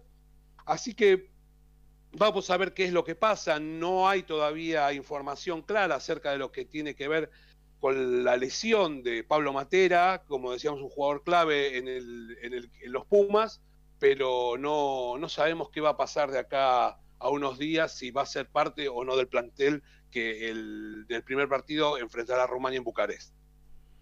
Muy bien. Eh, ahí estaba toda la info del rugby.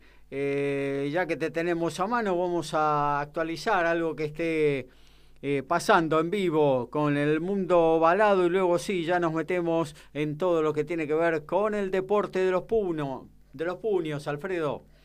Sí, van 20 minutos del segundo tiempo en el partido ese interesantísimo. Leicester le está ganando 31 a 28 a Wolves de visitante. Como te decía, el que gana clasifica para la Champions próxima. Harlequins, también 20 minutos del segundo tiempo, le está ganando 33 a 19 a Newcastle. En un ratito empieza el clásico Vasco, a ver quién se queda en la top 14 de Francia. Y aprovecho para decir que Sebastián Baez eh, se metió en la final del Challenger de Bratislava. Venció 7-6, 9-7 en el tiebreak del tercero al local Oransky y espera por Klisan, también eslovaco, o Talón Griexport, que es holandés. Así que final, otra final de Challenger para Sebastián Baez. Gabriel Giachero y Dream Team hacen Código Deportivo. Thank you.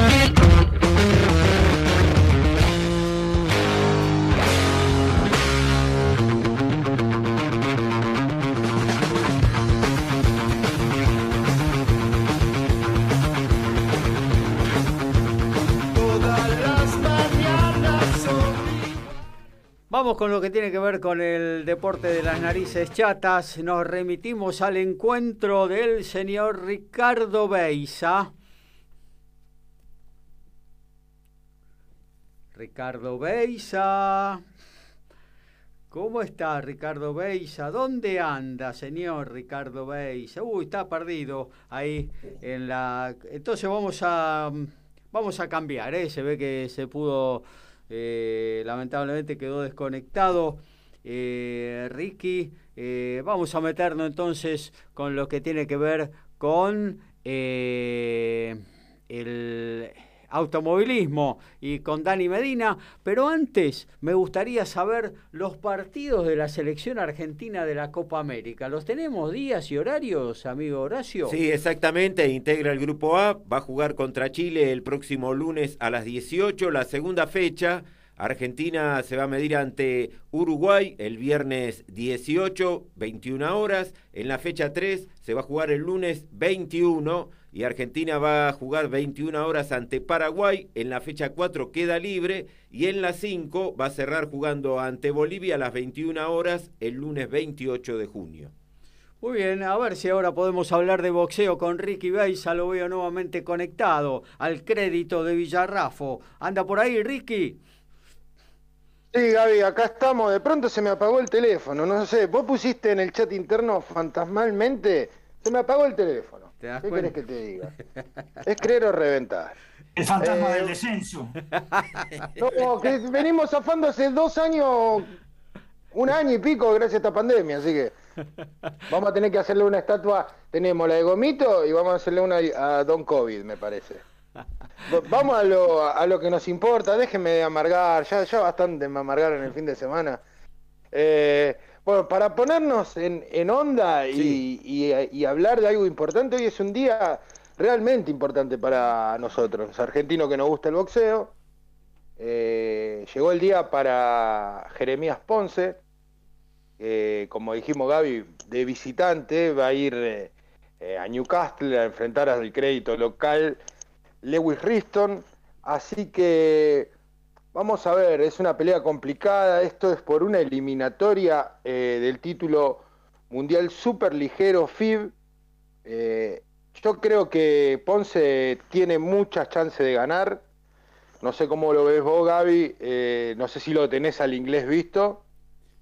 Lo tengo visto un poquito, no me parece nada extraordinario, pero bueno, la, contra acá es eh, ir al patio ajeno, eh, a pelear eh, ahí en la casa de, del otro y con la organización de, de, la gente que maneja a tu contrincante, ¿no? O sea, yo creo que... Va a haber mil personas en el estadio hoy. Sí, yo creo que más allá de eso... No, no influye eso.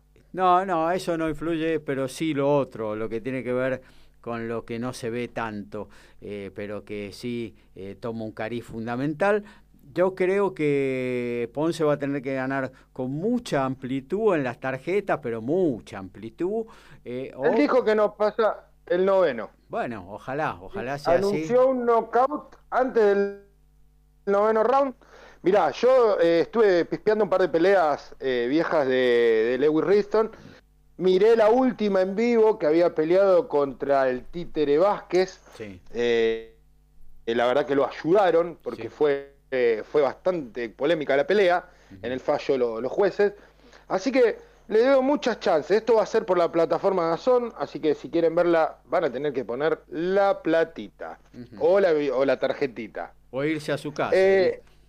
Claro, venir a casa, que acá lo podemos ver. Seguramente, si, si se piden una mondiolita, también vamos a compartir. Sí, claro, sí, sí. Llevamos las facturas, todo. La factura para la tarde ya.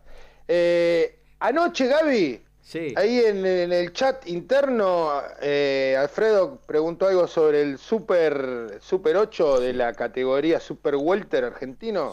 La Copa Daniel, eh, perdón, Miguel Ángel Castellini bueno, esta, esta, este torneo se lo llevó el campeón, el cuervo Alejandro Silva, eh, invicto con un récord de 16-0, con un empate, 11 knockout, superó al número 2 del ranking nacional, Diego Ramírez, por decisión unánime.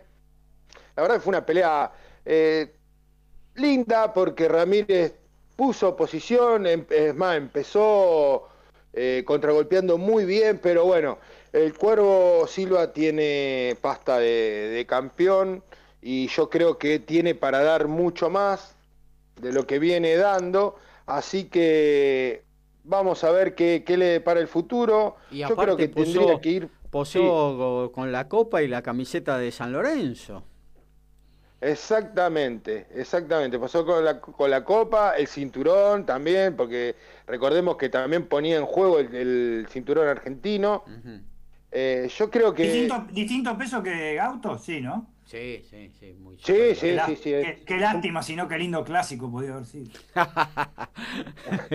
claro, claro, convengamos que, el avioncito siempre sale con su gorrito de.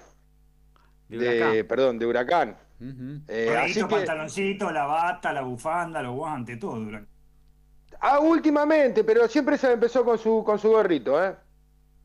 Así que bueno. Eh, en la misma velada, un debut auspicioso, el cordobés Agustín Vergara, para tenerlo en cuenta, venció por nocaut técnico en el tercer asalto del bonaerense Ricardo Chávez. La pelea eh, fue parada por el árbitro luego de una hermosa combinación que, dejó knockout, casi nocaut parado a Chávez. Así que para tenerlo en cuenta. Y una nueva victoria para Ezequiel Matisse le ganó muy fácil a Sergio Carabajal que lamentablemente ponen, volvemos a lo mismo, claro, un boxeador con un récord de dos ganadas, 17 perdidas ah. y, no, y no poder noquearlo, eh, deja, deja bastante que desear. Bueno, esto, todo esto en el, en el ámbito local, ¿no? De, lo que fue. Eh, vamos a lo que va a ser la velada de ESPN, rápido Karim el traviesito Arce esta noche va a enfrentar a David Cuellar por el por el título internacional Super Mosca del CMB. Y un boxeador que me gusta mucho, José, eh, José el Bolivita Buscategui, enfrentará a Jaime Hernández en 170 libras. Esto va a ser la velada de ESPN. Y vamos a ir a algo bastante, bastante interesante, Gaby. Sí. Velada eh, y transmisión de Space. Eh, yo creo que es para alquilar balcones hoy, para mirarla, sentarse tranquilo. Shakur Stevenson, que es un boxeador que a mí me, gusta bastante, va a enfrentar a Jeremía Nakatila. Esto va a ser por el título interino Superpluma. Eh, va a tener un semifondo bastante lindo que va a ser entre el sniper José Pedraza, que irá contra Julián Rodríguez. Y ahora vamos a poner a mi pollo, ¿eh? Mi pollo, el boricua invicto Sander Sayas, récord de 8 peleas ganadas, 6 knockouts, va a enfrentar a Larry Friers. Yo creo, Gaby, que tres peleas donde seguramente el knockout va a andar golpeando las puertas del, lugar. Aleteando el ring. Claro, y para cerrar, para cerrar, te voy a contar algo que pasó en la velada, en la velada, perdón, en, en el UFC, en la conferencia de prensa. Porque hoy Vamos a hablar un poquito de UFC también. Ya lo vengo haciendo bastante seguido. Lo que pasa es que vienen habiendo peleas muy lindas. ¿Algún casajo eh, ahí? No. No, no, gracias a Dios no. Eh, Adesanya es el, más complicado, así que, y ya lo tengo incorporado a Israel, así que volvió el público a una conferencia de prensa, Gaby. Mira. Eh, te cuento que fue un, desastre. La verdad que fue un papelón, un lío, se armó va el pesaje eh, Israel Adesanya y el público, los seguidores, Brandon Moreno abucheando, gritándole, Adesanya gritándole desde el, desde el escenario donde empezó. Eh, la verdad, una locura.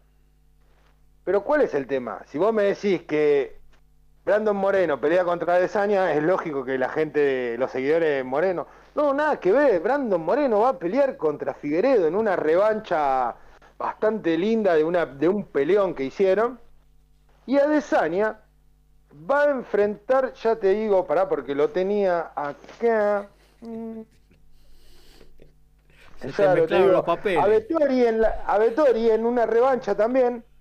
Y para terminar esta locura, sí. Díaz en el medio prendió un cigarro. Ney Díaz va a ir contra Edwards. Prendió un cigarro. Le convidó a Edwards. Vos sabés que ese cigarro se confirmó, está confirmado y se verá si va a haber una sanción, eh, se verá, yo la verdad que no, no conozco el, el, tema del dopaje en el UFC, pero era de marihuana. Era un porro. Era un porrito, que el tipo se prendió una rama, como diría Capusoto, y convidó. Una locura lo que hizo este ah, muchacho. Que lo haga en su, en su casa, en un ámbito de amistad, allá él pero que lo haga en una conferencia de prensa, la verdad que eh, fue algo, algo muy, muy llamativo, ¿no? Porque. ¿Qué era, era en Jamaica la conferencia de prensa? no, esto se hace en Las Vegas, en el UFC 269, si no me equivoco. La verdad que esto, esto, el UFC me está llamando la atención. Hay mucho mucho trasfondo, o sino mucha previa de pelea, mucha, mucha, mucho grito. Y la verdad que están tratando de vender las peleas, imagino yo, no sé que el señor Dana White si le estará poniendo más plata por todos estos shows, pero lo de Nate Diaz es algo bastante raro. Eh, así que bueno, Gaby, si querés te tiro otra noticia cortita Dale, otra cortita. Mientras pago acá el puchito que tengo. Ah, bueno, dale.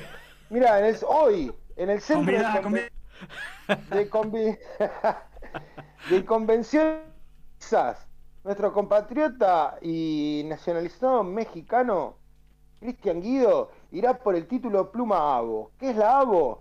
Es la Organización Americana de Boxeo. Es un ente que está tomando bastante fuerza en la parte norte de nuestro continente y va a ir contra el estadounidense Armando Frausto. Eh, para tener en cuenta que, como esta organización está tomando bastante vuelo, eh, puede ser un trampolín ¿eh? interesante para, para nuestro compatriota que está radicado ya en México hace bastante tiempito. Bueno, ojalá, ojalá se vayan abriendo caminos para todos los boxeadores argentinos eh, que tienen buenas peleas, eh, empezando por la de Castaño el 17 de julio frente a Charlo, ¿no? Eh, una empezando la de hoy, Gaby. Extraordinaria, y la de hoy, claro, obviamente. Primero está la de hoy con Ezequiel Ponce, que es campeón del mundo de una asociación que, no es eh, reconocida por la FAB, eh, pero que es campeón del mundo y que va por el título de la Federación Internacional de Boxeo. Eh, bueno, gracias Ricky. cortamos y nos metemos en lo que tiene que ver con el automovilismo aquí en Código Deportivo número 37. Somos pasionales, tenemos buena onda y también nos calentamos. Sumate a Código Deportivo. Somos como vos.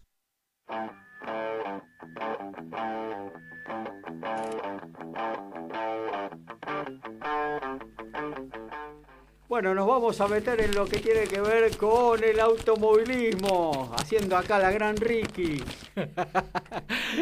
bueno, Rick, eh, Dani, ahí estamos. Bueno, acá no, no, Misión con el tema del porro, bueno, ¿qué va a ser? Este, me acuerdo de esas viejas épocas en la tribuna popular de San Lorenzo, cuando oh. entraba la Bueno, eh, este, ya no se podía hablar más. Eh, con un mate. Lo, cambié por un mate acá, ¿eh? Estoy con un mate. No, me, no me envidien. Este, bueno, gente, arranque motor desde ya. Bueno, actividad que eh, por supuesto, eh, en, el libro local en Argentina, sábado y domingo, este, no, no, va a haber por el tema de los de que de urgencia, que posiblemente a partir de la semana que viene cambien. ¿eh? Vamos a ver cómo, cómo está ese tema, sobre todo por lo bien que lleva el tema de los protocolos del automovilismo argentino. Lo que sí, este, en la parte internacional, vamos a empezar rapidito. Vamos a nombrar que ahí están las ocho horas de Portimao, por supuesto, en la cual compiten nuestro compatriota José María López, que es campeón del mundo con eh, los hipercar. Toyota, y realmente en los entrenamientos, este, tal cual lo veníamos este, eh, hablando contigo, Gaby, y en, la, anterior carrera, que fue, este, fue para Franco los entrenamientos, los cuatro entrenamientos que hubo, no tuvieron buena performance, aunque eh, hay la clasificación, que en definitiva va a ser a las 14 horas y 20 minutos, a las 2 y 20 de la tarde. volvieron a brillar los LMP2, en este caso, este, los del United Autosport, que realmente son autos que muy bien ¿eh? en ese caso, este, y que han incorporado a Paul y Resta eh, en la tripulación, junto con Hanson y Boyd, y han liderado nuevamente este, el segundo y último, el cuarto y último entrenamiento. ¿eh? en la parte de híbridos, este, los Alpine, el Alpine es el que se, subió al segundo lugar en la clasificación de, de el equipo J, también del MP2, está en el tercer lugar. El equipo debutante de Hypercar, el Glickenhaus Racing, eh, que debuta en esta carrera y que por, quizás con, mucha suerte va a tener en Monza, en las seis horas de Monza, va a tener dos autos. Eh, subió al cuarto lugar, eh, sorprendió con Briscoe, Dumas y Westbrook en el pilotaje, principalmente este último, el piloto inglés Westbrook, y este, el equipo de Toyota está bastante bajo, con, con, este, con mm, Conway, Kobayashi y López en, el noveno lugar. No compite en esta carrera de 32 autos, no compite el equipo de este, G-Drive de Franco Colapinto. Yo creía que iban a participar, pero no, no, no, compiten y, este, y se suscribe, todo a lo que puede hacer eh, Pechito López. Yo creo que en el entrenamiento de 14-20 los Toyota van a pasar al frente, aunque hay que tener este, mucho cuidado con la gente del MP2. Los híbridos están... Hay mucho este, lastre ahí, me parece, ¿no? Hay muchos lastres que le tienen eh, por, primera vez ya en la segunda carrera, tienen 26 kilos de más ellos. Los muchachos de Alpine también tienen lastre, pero menos que los Toyota. Y vamos a ver, ¿eh? porque es una carrera de 8 horas, es larga la carrera. Y vamos a ver porque aparte eh, tuvieron eh, muchos inconvenientes mecánicos, sobre todo el auto del número 7 de Conway Kobayashi López en la carrera de Spa-Francorchamps. Así que vamos a ver cómo se dirime todo esto. Se corre en el día de mañana a partir de las 6 de la mañana hora argentina. Vamos a ver cómo, cómo, cómo salen las cosas. Sería lindo una sorpresa de un MP2 en los primeros lugares, en el primer lugar. ¿eh? Le daría un poco más de emoción a un campeonato que tiene seis carreras nada más. ¿eh? Sería, a pesar de que está este, Pechito López este, corriendo, sería realmente un... Me gustaría que haya un poco de emoción en ese sentido, ¿no? Para darle un poquito más de... Eh, para ser un poco más entretenido. Ya de por sí ver una carrera de esta no es sencillo, desde ya, ¿no? Este, pero por lo menos dar un poquito de emoción. Y ahora sí vamos a la parte este, nacional, donde les paso eso del mate para que vean que estoy tomando mate. Donde, este, gracias a Dios, lo reemplacé.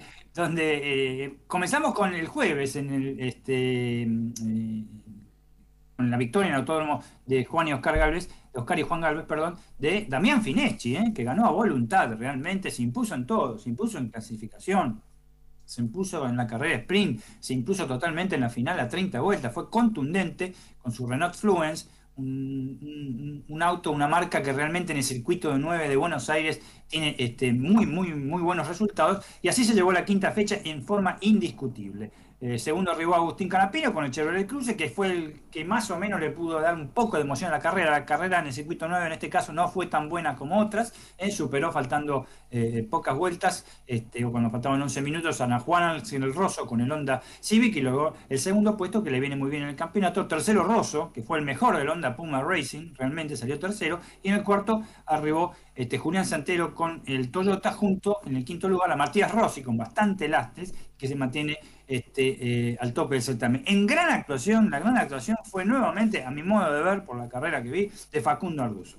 Facundo Arduzo sacó, eh, largó décimo noveno y terminó en sexto lugar. Una muy buena tarea del flaco de, de, las parejas que realmente está brillando en ese equipo Honda, que pudo haber sido aún mejor, pudo haber tenido tres autos entre los primeros seis puestos, porque lamentablemente en la, largada se tocaron... Eh, Fabián Jan Antoni, que había hecho el segundo tiempo, con Marcelo Ciarroche de Citroën, que había hecho cuarto tiempo, un muy buen tiempo, se tocaron en la horquilla del mixto y, bueno, Jan Antoni tuvo que abandonar eh, y Ciarrochi también. Y, pero podría haber sido, este, el Honda Puma Racing está progresando y mucho en ese aspecto. El campeonato ahora tiene un ajustado orden, eh, con eh, piloto Rossi tiene 73 puntos. Eso sí, el campeonato de Super 2000 está interesante. ¿eh? Rossi 73 puntos.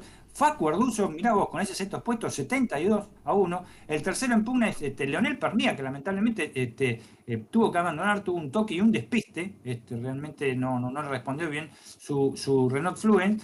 Está a 8 del campeonato nuevamente. Cuarto, Canapino, que se puso a 9 puntos, tiene 64 puntos. Luego se ubican Santero con 16 y Fineschi, que con esta carrera, con 26, perdón Fineschi con esta carrera subió a 18 puntos. El próximo evento sería 16, 17 y 18 de julio en escenario a confirmar eh, y cuando las restricciones actuales este, terminen, ¿no? Desde ya. Pero prácticamente estamos hablando de 45 días casi para la próxima carrera.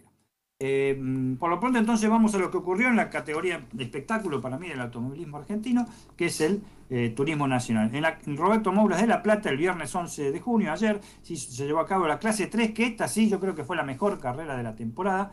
Eh, ¿Me están escuchando bien, muchachos? Sí, sí, perfecto, sí, sí. Porque creí que había perdido, perdido el retorno. Es una carrera bastante interesante con un final, eh, una definición realmente apasionante. José Manuel Lucera triunfó por apenas 300 milésimas sobre el piloto de Villa Mercedes, el, la gente de San Luis, Carlos José Merso. Varias veces intercambiaron posiciones y hasta prácticamente ganaron los últimos metros. Realmente una de las mejores carreras que hubo la, clase 3. El campeonato de la clase 3 es encabezado por Julián Santero con 159 puntos, Facundo Chapur 116, Muñoz Marchesi 115, Juan Manuel Suera que subió con el 108 puntos. Bastante, pero bastante interesante. Leonel Pernía, que también abandona, igual que en el Super TC 2000, le fue bastante mal al tandilense en esta temporada de carrera en tres semanas en Nacional. Ursera, anda, Ursera anda bárbaro, ¿eh? tanto dentro como fuera de las pistas, ¿no? Muy rápido el chico, ¿no?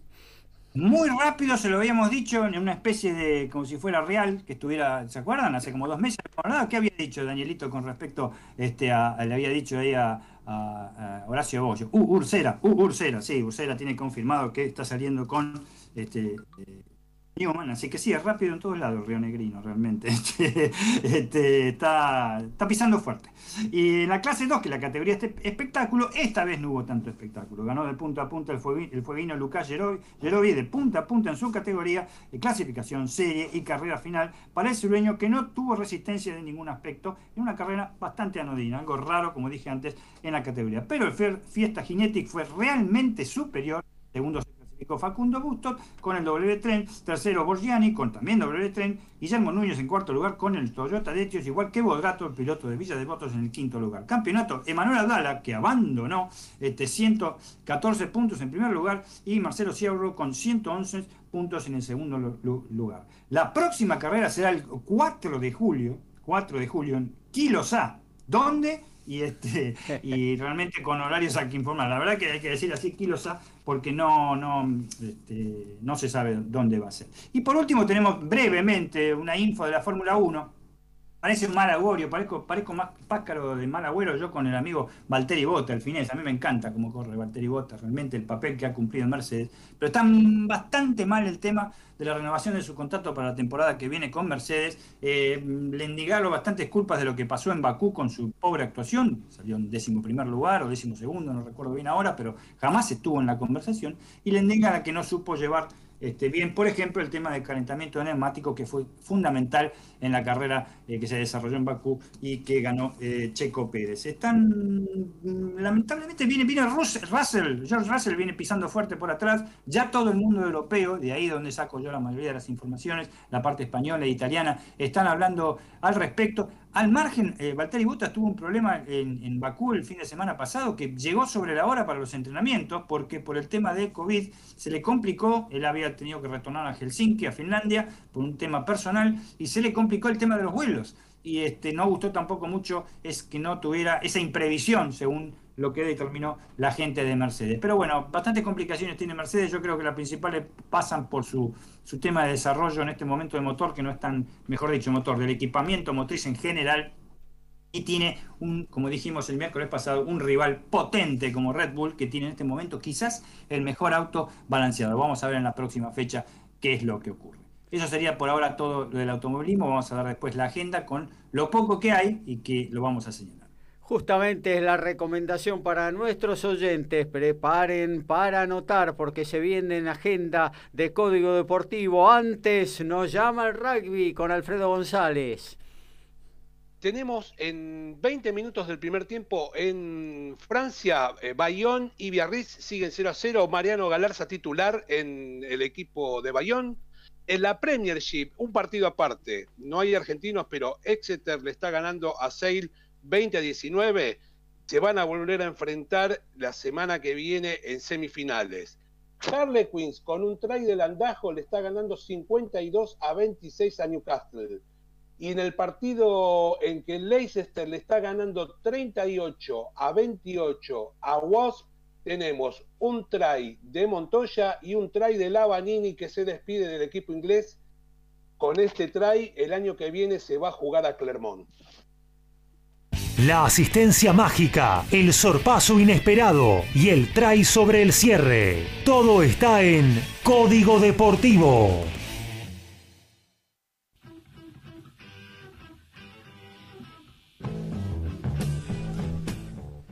Agenda en Código Deportivo número 37. Se acerca el momento de la despedida. Arrancamos con Ricardo Beisa, boxeo de abajo hacia arriba.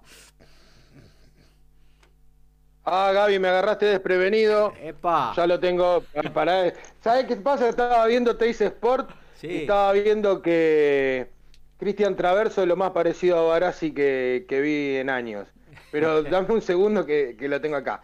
Bueno, te cuento que va a haber boxeo desde tempranito por la plataforma de Azón a las 14 horas y va a ser eh, la pelea de Jeremías Ponce versus Lewis Riston 22 eh, horas, Teis Sport va a poner en pantalla al platense Ayrton Jiménez, va a enfrentar a Alan Castillo.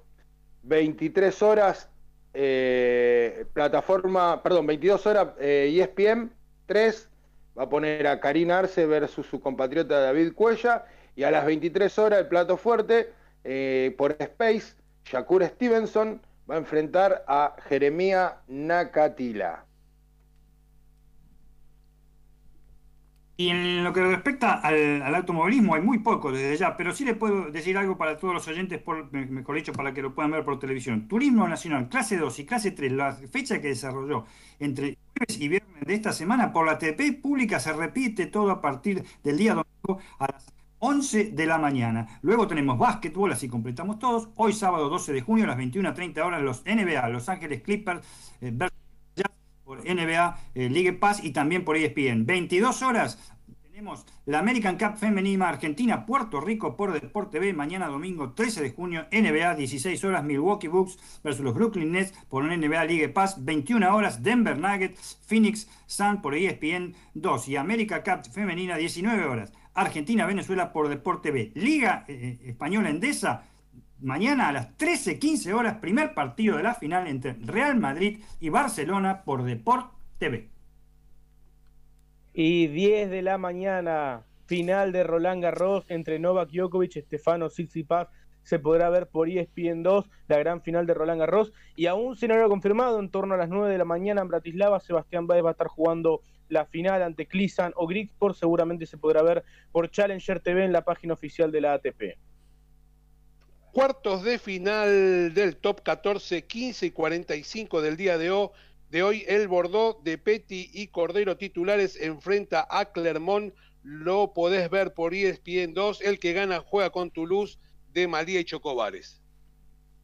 Equipos en cancha, Dinamarca y Finlandia a las 13 está comenzando por TNT y DirecTV, a las 16 por DirecTV, Bélgica, Rusia. Mañana continúa la Eurocopa, desde las 10 de la mañana TNT y DirecTV van a televisar Inglaterra, Croacia, por DirecTV a las 13 Austria, Macedonia, a las 16 Holanda, Ucrania. Apertura de Copa América mañana desde las 18 por DirecTV Brasil, Venezuela y además va también por TV Pública. A las 21 por DirecTV Colombia, Ecuador. Almuerzo con la patrona o llega la bondiolita, reunión familiar o un sanguchito y a seguir tiempo de almuerzo, momento de despedida en Código Deportivo.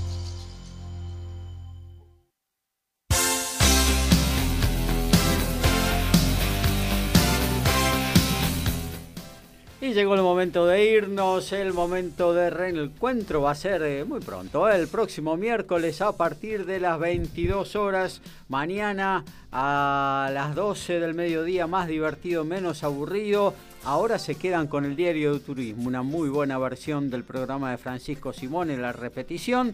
Y luego a las 17, Caro Dovale y gran equipo haciendo Macheando Radio en vivo, aquí también por esta misma señal, por punto eh, www.mgradio.com.ar. Alfredo González, nos reencontramos, gracias. Gracias a ustedes, muchachos, compañeros, y como siempre, si la pasamos bien, nosotros creo que el público también, los oyentes estarán satisfechos. Eh, Lautaro Miranda, un abrazo y gracias.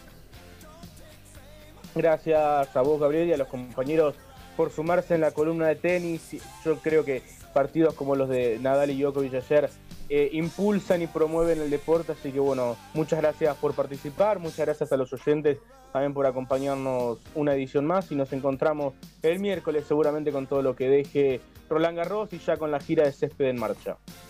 Dani Medina, gracias por todo.